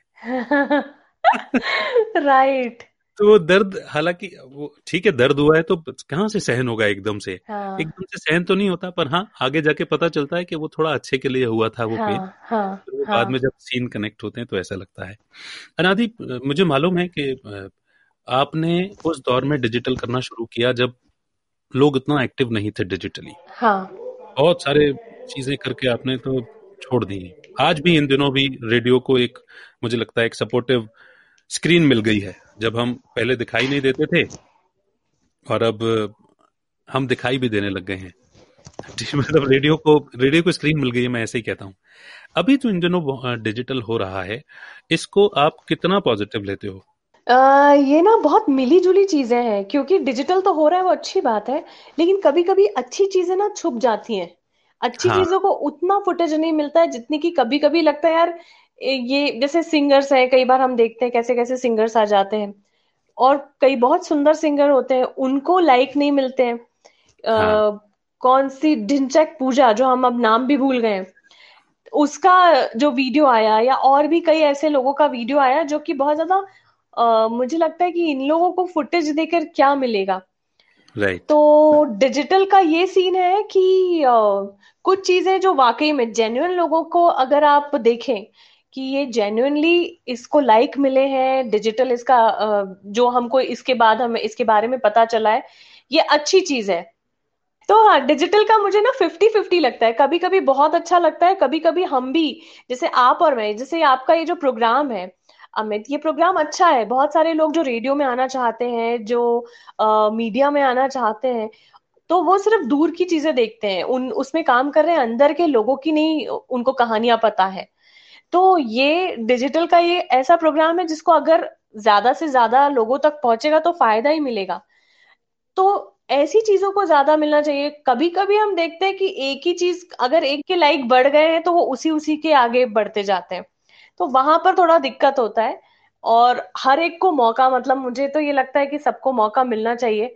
तो वो मौका डिजिटल अगर दे तो ज़्यादा बेहतर है। फिफ्टी फिफ्टी बात तो बिल्कुल सही है बात बिल्कुल सही है। पर हो ये रहा है ना अनादि ये ये ना वैसी बहस है बेसिकली कि फ़िल्म वाले कहते हैं कि लोग ऐसी फ़िल्में देखना चाहते हैं ऐसा कंटेंट देखना चाहते हैं इसलिए हम ये सब सारी चीज़ें परोसते हैं। जैसा आजकल वेब सीरीज़ में कुछ ज़्यादा ही आ रहा है। है हम्म ना? और अब ये लोगों का कसूर है कि हम देखना चाह रहे हैं या हमें परोसी जा रही हैं या हमें परोसी जा रही हैं इसलिए हम देख रहे हैं? तो ये बहुत बड़ा फ़िल्टर है। और ये, ये तो बहुत बड़ी और एक रेस भी लग गई है ना। कि मेरे मेरे कितने फॉलोअर्स से कितने लाइक मिल रहे हैं इसके चक्कर में हम बेसिकली हाँ, हम खुद भी कई बार ऐसा होता है क्रिएटर हाँ खुद भी कंटेंट के साथ में ट्वीक करने हाँ, लगा है। हाँ हाँ अब हाँ हाँ। ऑब्जेक्टिव से भटक जाता है वो। हाँ हाँ। क्या इंटेंशन थी क्या परोसना था? अब जैसे रुचि के साथ में जब कर रहा था तो रुचि के मुख से मुँह से अचानक से निकला यार अमित मेरे तो बहुत सारे बहुत कोई फॉलोअर्स है नहीं। मैंने कहा मैं फॉलोअर्स के लिए नहीं कर रहा हूँ। राइट हाँ। मुझे तो आपके साथ में ज़िक्र करना है रेडियो के उस जर्नी को सुनना हम्म। रिलीव करना है आपको भी रिलीव कराना है और मुझे ऐसा लगता है रेडियो की वो बातें निकल करके आनी चाहिए। इस जर्नी के जैसे हमसे अक्सर करके लोग पूछते हैं ना रेडियो जॉकी कैसे बनते हैं? Now anyone listening to this program will hmm. Get to know कि रेडियो जॉकी कैसे बनते हैं। हाँ। क्या इंटेंशन रखनी पड़ती है? क्या क्या फेस करना पड़ता है? कितना हाँ। कितनी मेहनत और कितनी सारी चीज़ों से समझौता करके चलना पड़ता है। तब कहीं जाकर के आप एक रेडियो जॉकी बनते हो। हम्म। देखो किशोर कुमार वाली बात है मैंने हमेशा उनको चूँकि ऑब्ज़र्व किया है तो मैंने ज़िक्र भी किया। हम्म। कई जगहों पर उनकी मिसाल देता हूँ। मैंने उनकी लाइफ का स्ट्रगल भी देखा है तो मैं अपने को आगे जब जब इस लाइन में ला रहा था ना तो मैं अपने आप से हमेशा एक बात कहता था अमित किशोर कुमार भी ना द किशोर कुमार या किशोर दा एक दिन में नहीं बने। उन्होंने कई रिजेक्शन झेले है ना? वो कई बार उन्होंने गाने छोड़ दिए कई बार अपमानित हुए कई बार स्ट्रगल किया फिर एक एक करके अच्छी चीज़ें दी उनको भी कुछ सपोर्टिव लोग मिले धीरे हम्म से। हम्म हम्म। है ना? भाई बिना सचिन दा के जो हाँ आर डी के हम्म पिताजी हैं उनके सपोर्ट के किशोर दा भी नहीं बन सकते। राइट राइट कहीं ना कहीं हाँ मेंटरशिप है हम्म किसी का सपोर्ट लगता है बिकॉज़ उन्होंने सीखा नहीं है। हाँ हाँ। लेकिन एक ऐसे म्यूज़िक डायरेक्टर जो संगीत को पूरी तरह समझते हैं हम्म। और जिन्होंने समझ लिया कि यार किशोर के गले की ये बात बहुत अच्छी है। हम्म हम्म तो हम्म। तुम ऐसा गाओ। हाँ हाँ। तो, तो किशोर दा कि वो जैसे वो किशोर दा कहते थे अपने बेटे से अमित कुमार से वो कहते हैं कि स्ट्रेट गाओ। ये मुर्किया फुर्कियाँ तो मैं भी ले लेता हूँ मैं नहीं गाता। गाओगे ना दिल तक पहुंचोगे। हाँ हाँ हाँ। दिल तक पहुंचो ना क्या कानों तक पहुँचना। हाँ। तो वही वाली बात है कि अच्छी इंटेंशन वाले लोग जो रहते हैं वो रूह को टच करते हैं दिलों को छूते हैं तो मैंने भी जैसे शुरू में भी कहा कि अनादि जब नंबर वन आरजे कही जाती हैं तो यूँ ही नहीं कि रेडियो की सीट मिल गई पोजीशन मिल गई माइक का बटन ऑन किया और इसलिए वो आरजे अनादि हो गई और सब मतलब सब सिर्फ़ केवल अनादि करने लगे नहीं हम्म। अनादि हैज़ सेक्रीफाइस लॉट अपनी family life social life personal life और न जाने क्या क्या चीज़ों के साथ में जिस शो को करने के लिए डांट पड़ सकती है बहुत कुछ सुनना पड़ सकता है हम एक रिस्क लेते हैं उस शो को हम करते चले जाते हैं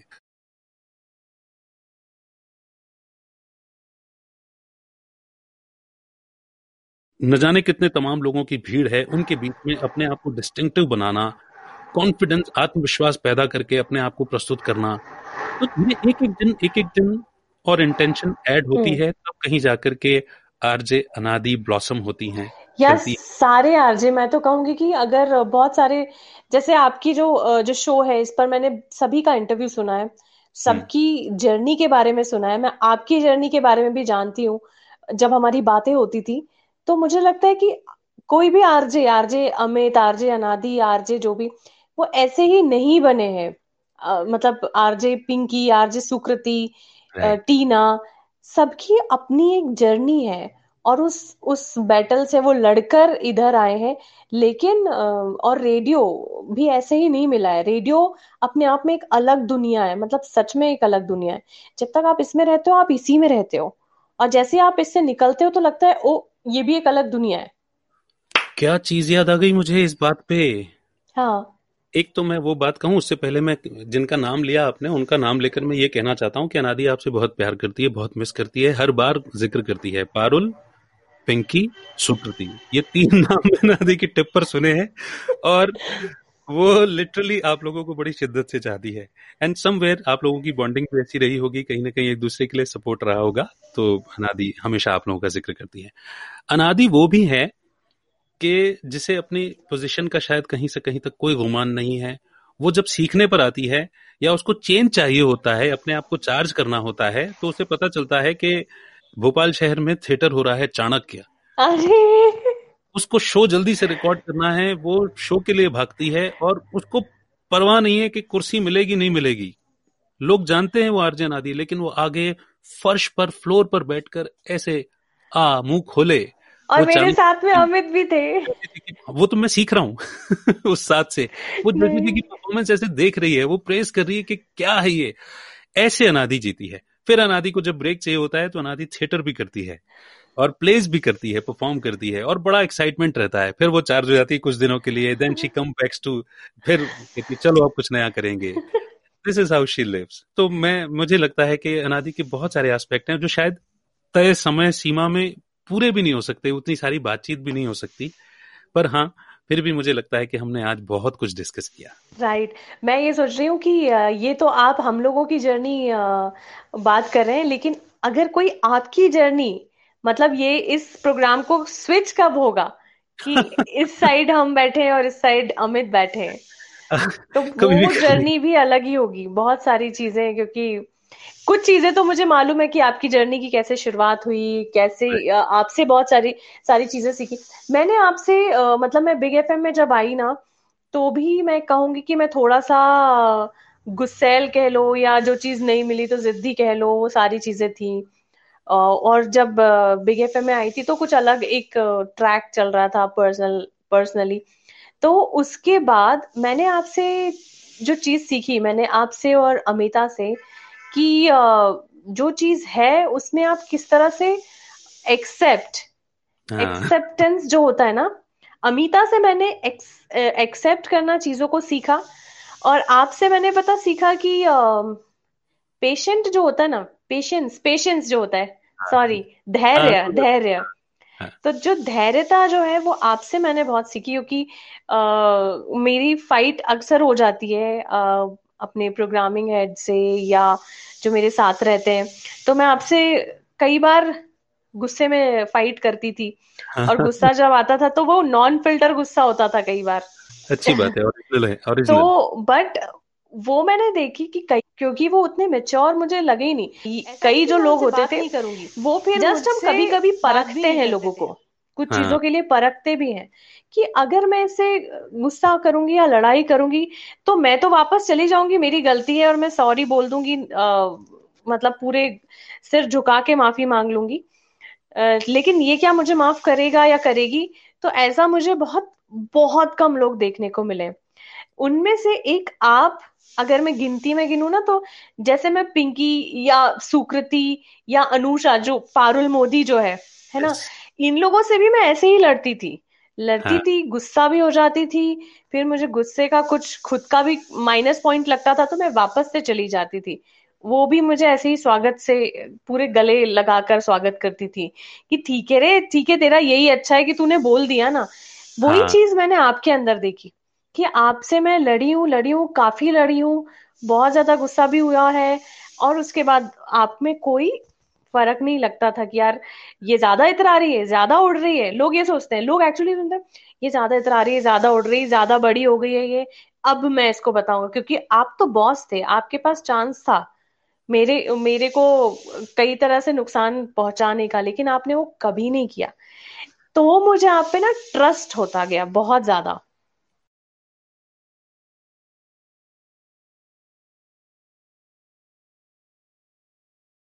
मैं एक मैं देखो थैंक यू उस, उस अच्छे ऑब्जर्वेशन के लिए और जिनका नाम लिया आपने देखो मैं पिंकी से तो बहुत ज़्यादा बातचीत नहीं हुई है लेकिन पारुल तो मेरी कितनी अच्छी दोस्त हाँ, है हाँ, हाँ.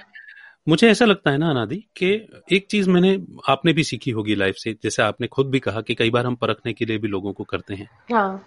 मुझे एक बात ऐसी लगती है कि यदि आपने सबके सामने कोई कड़वी बात बोली है कोई कड़वी दवा पिलाई है तो ज़ाहिर सी बात है ना कि कड़वाहट को अंदर नहीं रखा फेंक दिया। लेकिन ये आपका बड़प्पन मतलब मैं पर इसका दूसरा पहलू देखो किसी ने जहर फेंका नहीं अंदर कड़वाहट को फेंका नहीं और अंदर रखी हुई है। वाओ। उसका उसके उस, है कि नहीं? तो मुझे लगता है कि जैसे अकबर का अंगूठा कटा उसको दर्द हुआ उसने कहा बीरबल को पंद्रह कोड़े की सजा दे दो। है ना? तो वो उसकी पावर भी है उसकी अपनी अंडरस्टैंडिंग है और उसको दर्द हुआ और उसने वैसा रिएक्ट कर दिया। हम्म, वो कोई हम्म। बीरबल का ऐसा बुरा नहीं चाहता है ना? तो सिमिलरली अगर कोई बात अच्छी नहीं लगी या कई बार ऐसा होता है ना भाई कल भी अच्छी बात हो रही थी रुचि के साथ भी कि भाई बहन भी आपस में झगड़ते ही है ना हो जाता है झगड़ा। हम तो घर से ज़्यादा समय एक दूसरे के साथ बिताते हैं। कई बार ऐसा होता है मेरे मन में कुछ और चल रहा है आपके माइंड में कुछ और चल रहा है आपके इमोशंस किसी और ट्रैक पर हैं मेरे इमोशंस किसी और ट्रैक पर हैं। अभी लाइन मैन ने ट्रैक अलग अलग किए नहीं और दोनों ट्रेनें आपस में टकरा गई तो कॉन्वर्सेशन तो होगा। अब अब टकराव के बाद हमको क्या करना है? टकराव के बाद हमें यही तो समझना है इंटेंशन देखो ना। यदि इंटेंशन बुरी होती तो मन में रख लेते। और किसी अलग तरीके से बात निकालते किसी अलग मौके पर बात निकालते पर आपने कह करके वहाँ आप, आपने अपनी तरफ़ से खत्म कर दिया अंदर कुछ नहीं रखा। अब सामने वाले व्यक्ति की भी समझदारी यही बनती है कि जब उसने अपना दिल साफ़ किया है तो हम अपने दिल में क्यों महल रखें क्यों कड़वाहट रखें?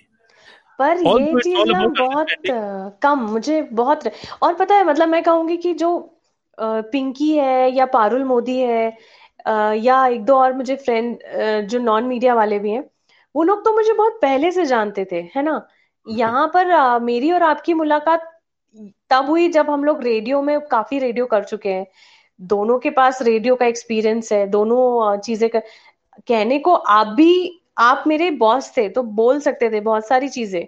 और ऐसा नहीं कि आरजे गलतियाँ नहीं करता है हम भी गलतियाँ करते हैं और उस गलतियों को जैसे शास्त्री सर ने पकड़ा था कि इसने कितने पेड़ गिने और दूसरे दिन और तीसरे दिन का क्या है हाँ. तो ऐसा नहीं कि प्रोग्रामिंग हेड को नहीं पता रहता है सबको करते करते रेडियो और काम एक ही काम करते करते बहुत पता रह जा पता रहता है तो बहुत सारी चीज़ें आप पकड़ सकते थे बहुत सारी चीज़ें आप मुझे बोल सकते थे ये गलत किया तुमने भी तो ये करा पर वहाँ हम्म। आपने कभी बदला नहीं निकाला पिंकी पारुल सुकृति तो मेरी दोस्त थी तो वो अलग लेवल पे यहाँ मैं बॉस को भी अगर मैं बोल रही हूँ और वो बॉस कितना मिच्योर है। और ऐसा नहीं कि मिच्योरिटी का मतलब है ये है कि साठ साल का इंसान ही मिच्योर है।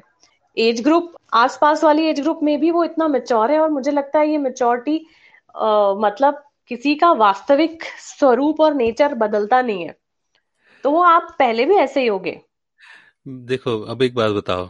मैंने कब अपने आप को बॉस बोला? मैंने तो यही बोला ना अनादि मेरी दोस्त है।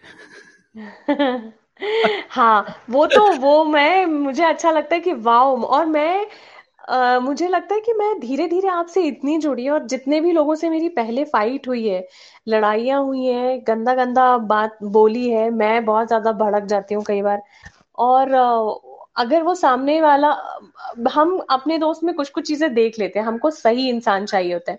मुझे अपने पास ना वो लोग चाहिए ही नहीं कि अनादि तुम तो बहुत अच्छी हो तुम तो बहुत अच्छी आरजे हो तुमने हाँ। महानता की वो करी है और तुम तो सुंदर हो तुम तो हाँ ये करती हो वो वो तारीफ़ मुझे चाहिए नहीं मुझे चाहिए सच्चे लोग।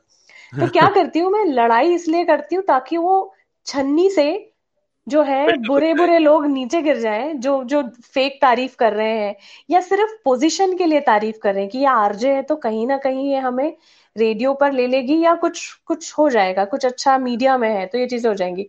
तो वो है ना जो लड़ाई बड़ाई करने के बाद ना सब पता चल जाता कि कौन वापस नहीं आया कौन को बुरा लगा कौन को कौन और ये भी अगर जो आते हैं वो भी पता चल जाता है कि किस लिए आ रहे हैं। लेकिन जो जेन्युन लोग आ जाते हैं ना उस हाँ। छन्नी में जैसे कि आप जेन्युनली आए अमिता जो है वो जेन्युनली आई शुभांगी से भी मेरी लड़ाई शुभांगी सेल्स में जो है तो उससे भी मेरी फाइट हुई लड़ाई हुई वो भी। तो अब ये ना नहीं है रेडियो में शुभांगी या अमीता कहीं और है आप कहीं और है लेकिन मैं वैसी कनेक्ट हूँ कि मुझे लगता है कि अब कुछ नया होगा लाइफ में तो आप लोगों को बताऊँगी मैं। सही बात है सही बात है। That's that's called bonding understanding और मुझे बड़ी अच्छी बात ये मुझे भले मुझे नहीं मालूम था कि आप फ़िल्टर लगा रहे हैं अप, अपने अपने तरीके से मुझे तो बिल्कुल मुझे कैसे इसका अंदाज़ा हो सकता है? But I always wanted to मतलब मुझे ऐसा लगता था कि देखो बात तो मैं वही कह रहा हूँ जिसके लिए आपने मना किया। लेकिन जेनविन हो तो ऐसे हो ओरिजिनल हो तो वैसे हो नेचुरल हो तो वैसे हो and I found you like that way मुझे मुझे वैसे ही मिले आप। हम्म, और जहाँ तक बर्तन भांडे खटक खनकने की बात है वो वो भी लाइफ का एक फ़ेज़ है और आपको बहुत कुछ सिखाता है। एंड हाँ। आई मतलब मुझे बहुत अच्छा लगा कि वो भले ही वो आप फ़िल्टर लगा रहे हो बट कितना सुंदर फ़िल्टर है उससे आपको पर, परख हो रही है पता चल रहा है कि कौन व्यक्ति कितना जेन्युइन है कितना नहीं है। Hmm wow hmm. That's great काफ़ी लंबी बात हो गई पर मन तो नहीं है पर फिर भी मुझे लगता है कि अब हम मैं मैं यही याद कर रहा था पॉज लेकर समापन पे आ जाते हैं। कि कुछ और तो नहीं हालाँकि मैं सोच करके नहीं आता कि क्या पूछूँगा क्या नहीं हाँ हाँ। बस वो पर बात बात निकलती रहती है याद आता है तो हो जाता पर है। पर हम जब जैसे ही कन्वर्सेशन एंड करेंगे फिर क्योंकि सारी चीज़ें घूम रही है बहुत सारी बात बहुत लंबी किसी ऐसे इंसान से जो उस बात को समझ रहा है। हाँ हाँ। जो उस बात को समझ रहा है उससे बात कर ली है। तो अब मेरे को ना बार बार याद आएगा कि अच्छा हाँ ये भी तो था अच्छा ये भी है ऐसा भी हुआ था या ये चीज़ और एक टॉपिक था। I know I know I know मेरे वो होगा वो होगा और वो आएगा भी सही। फिर मैंने ना अभी आज आज दिन में ही मैं सोच रहा था कि कुछ महीनों के गैप के बाद ना नेक्स्ट लेवल डिस्कशन शुरू करूँगा। ये तो जर्नी हो गई। हाँ अरे एक एक और चीज़ आपका ये जो डिस्कशन या जो आपका ये जो शो है ना ये हाँ। बहुत अच्छा है। मतलब आपके डिस्कशन और आप जिस लेवल से बात करते हैं जो आपके गेस्ट हैं उन लोगों की बातें वो भी सीखने को मिलती हैं। उनसे भी बात मतलब जब वो करते हैं तो। ट्रू और ट्रू आपके बीच बीच में कुछ चीज़ें एक्सपीरियंस उसको अलग ढंग से बात कहना जब मैं बिग एफ़ एम आई थी आपने एक बहुत अच्छी बात बोली थी शिव को लेकर और कई बार अपसेट थी मैं किसी बात को लेकर। वो आपको पता है पर मुझे भी मालूम है पर हाँ वो अपसेट थी मैं हाँ कुछ। हाँ तो आपने बोला था कि देखो तुम अभी अगर मान लो यहाँ पर अके, अकेली हो तो हाँ तुम सिर्फ़ खुद को देख रही हो। अब वही हाँ। चीज़ तुम छह मंजिल से नीचे देखोगे तो कितने लोग होंगे और कितने लोग वैसे ही दुखी होंगे। मतलब कुछ हाँ ए- इस तरह का आपने कहा जो बात बताई थी वो वो। मुझे ऐसी क्लिक करी है जैसे कि लाइक नीनू ने जो मुझे बातें जो स्टार्टिंग के डेज़ में सिखाई थी जो हाँ। कही थी सिखाई नहीं उस वो भी हाँ। बच्ची थी बट हाँ। उसने अपनी बात बड़ी बहन होने के नाते बोली वो मुझे हम्म। दिलो दिमाग में छा गई और वो ठप्पा लग गया। वही आपकी वो बात जो थी वो ठप्पा लग गया। मैं चाहूँगी इसके साथ आप सेशन ज़रूर एंड करें क्योंकि हम सबकी ज़िंदगी में अप्स एंड डाउन आते रहते हैं और जब आप परेशान हो, मैं भी परेशान थी, उस वक्त काफ़ी ज़्यादा कुछ परेशानी थी मेंटली देन अमित और हम लोग स्टूडियो में आते थे, मैं शो करती थी तो बताते थे वो कुछ ना कुछ ऐसी चीज़ जो कि मुझे क्लिक करी। वो बात मुझे क्लिक करी है। तो मैं चाहूँगी वो बात ज़रूर आप बताएँ। बिल्कुल बता उसमें भी एक नया एस्पेक्ट आपके साथ शेयर करता हूँ। जैसे मैंने आपसे कहा ना कि मैं अभी आपसे बात कर रहा हूँ तो मैं सोच के नहीं आता कि मैं क्या सवाल पूछूँगा हाँ, हाँ. मैं तो बस एक शुरुआत ज़रूर उसका थॉट आता है कि चलो यहाँ से शुरू कर देंगे। इसके अलावा कुछ कई बार वो भी नहीं आता मैं तो कहता हूँ चलो शुरू करते ही मिलो हम बातचीत हाँ, कर देंगे। हाँ. तो सिमिलरली जब चाहे वो फ़ेज़ था आपकी लाइफ का क्योंकि हमारे डिस्कशंस बहुत हुए हैं रेडियो को लेकर हुए हैं लाइफ को लेकर हुए हैं हम्म। कहीं कुछ ऊपर नीचे लाइफ में चल रहा है उसको लेकर के भी हुए तो आपको याद है जो जिस विजन की आप बात कर रहे थे वो विजन बेसिकली ये था कि जब हम यहाँ अपने आप को इंडिविजुअल देखते हैं फंसा हुआ देखते हैं चीज़ों में घिरा हुआ तो हम लोगों को और सिचुएशंस को कंट्रोल करने की कोशिश करते हैं हम्म। और जब आप उसे बहुत ऊंचाई से देखते हो ना तो आप देखते हो कि नहीं यार हर चीज़ अपनी स्पीड से मूव हो रही है और ये होनी ही थी सड़कों पर गाड़ियाँ चलनी ही हैं ट्रेन ट्रैक पर दौड़नी ही हैं। किसी जगह कोई दो लोग बैठ करके झगड़ा कर रहे हैं तो कर ही रहे हैं। कहीं प्यार से कर रहे हैं बात तो प्यार से कर रहे हैं। कहीं ऑफ़िस में बड़े शांति से काम चल रहा है, कहीं कलह चल रही है। तो वो कहीं बच्चे पैदा हो रहे हैं हॉस्पिटल्स में तो कहीं बहुत सारे लोग शरीर छोड़ रहे हैं, जा रहे हैं। अब इनमें से हम किसी भी चीज़ पर कंट्रोल नहीं कर सकते। तो जब हम इन पर कंट्रोल नहीं कर सकते, ये इस अंडरस्टैंडिंग को डेवलप हम कर लें तो हम केवल उस चीज़ को कंट्रोल करने में अपना दिमाग लगाएँ जिसको हम कंट्रोल कर सकते हैं दैट इज़ हमारा विजन कि मुझे किसको देखना है किससे बात करनी है किसके बारे में सोचना है किसके बारे में नहीं सोचना। राइट राइट राइट ये चीज़। और ये आपसे डिस्कशन के दौरान कुछ चीज़ें डेवलप हुई हैं। ये ये तो स्पिरिचुअलिटी का बहुत बड़ा पार्ट है जो मैंने लर्न किया आपके साथ शेयर किया। लेकिन कई सारे एस्पेक्ट ऐसे थे जब मैं बजरंग बली के बारे में हनुमान क्योंकि पूरी दुनिया जानती है आप हनुमान जी के के वो आपके हम्म। दोस्त हैं। उनसे उनके बारे में डिस्कस करते करते कई बारी बात बातें हनुमान चालीसा की बातें ऐसी निकली हाँ। कि मस्तक समान रूप कपिधरी कि भाई अरे। मौका पड़ने पर छोटे भी बन जाओ पर भीम रूप धरी असुर संहारे। मौका पड़ने पर बता दो कि सचिन अपने बल्ले से जवाब देता है ना? हाँ। तो मौका पड़ने पर भीम रूप धरे असुर सहारे। तो ये सारी बातें देखो क्या होता है ना कि जहाँ वेव लेंथ मिलती है नाना दी कि because you were able to discuss on that level इसलिए आपसे डिस्कस करते करते ये सारी बातें निकलती भी थी। आपको याद है वो एक खाली ग्लास दूसरे खाली ग्लास को क्या देगा वो बात? हाँ. मैंने बोली थी तो बहुत पसंद आई थी। हाँ, हाँ, हाँ, हाँ, हाँ. तो डिस्कशन के दौरान मुझे ऐसा लगता है कि आप मेरी इंटेंशन ऐसी थी कि नहीं यार शी हैज़ टू स्माइल मतलब उनको चार्ज होना है उनको पूरे शहर का मूड ड्राइव करना है। तो मेरी ये कोशिश रहती थी कि नहीं ये अपनी प्रॉब्लम्स को भूल करके अपनी लाइफ पर फोकस करे। जिसने पेन दिया उसको भूलो तो फिर आप हैप्पीनेस में टिक सकते हो। दो चीज़ें नहीं टिक सकती ना एक एक टाइम में मन में हमारे। हाँ, हाँ, तो हम हाँ. खुद को रखेंगे खुद की स्ट्रेंथ को रख जैसे आपको नंदिता ने बताया कि अपनी पॉजिटिविटी पर फोकस करो। तो बस वही इंटेंशन होता था। पर अच्छी बात यह है ना नादी कि हर किसी के साथ में इस वेव लेंथ पर इस अंडरस्टैंडिंग पे डिस्कशन नहीं होते। और इसीलिए शायद जब मैं कोटा गया था तो आप मुझे बहुत मिस करते थे। बहुत। आप है ना? मैं आपको बहुत मिस करता था कि वो डिस्कशन नहीं होते उस लेवल के लाइफ को लेके रेडियो को हाँ, लेके हाँ. को लेके नादी के साथ में। सीरियसली रेडियो के साथ साथ हम लाइफ में भी पहुँच जाते थे। और मज़ा आता था। वो कई सारी चीज़ें सीखने को मिलती थी बहुत सारी चीज़ें। तो वो वो जो है ना अभी भी आँखों के सामने आ जाता है स्टूडियो स्टूडियो में मैं और आप हम लोग बैठे। कई बार कई बार मैं बोलती हुई थी कि ऐसा फील होता है जैसे कि मैं अर्जुन हूँ और आप कृष्ण है। तो वो जो गीता का पाठ वाला सीन होता था मैं बैठी रहती थी और आप बताते थे कि ऐसा ऐसा ऐसा है। और वो चीज़ मुझे पॉइंट करती थी। देखिए बातें बहुत सारी होती थी लेकिन उसमें से कुछ चीज़ें जो दिमाग में आ जाती थी। और वो बहुत हेल्पफुल होती हैं वो चीज़ें। सच। तो अनादी बहुत कुछ मेरे को अब याद आ रहा है धीरे धीरे लेकिन मैं टाइम लिमिट के चलते थोड़ा सा बहुत करूँगा लेकिन आपको बता के जा रहा हूँ। अंकल आंटी के बारे में डिस्कस नहीं हुआ।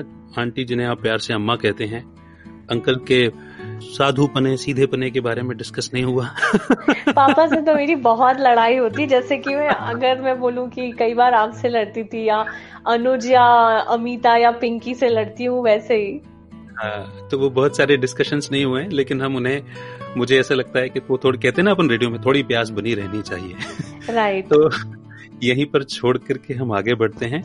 मैं मैं तो आपका शुक्रगुजार रहूँगा ही रहूँगा। मनान से आपने पूरा टाइम दिया।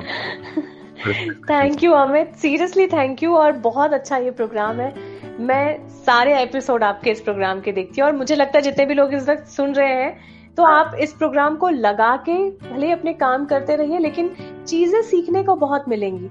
वाकई में अमित ने सही कहा रेडियो एक लाइफ ही है.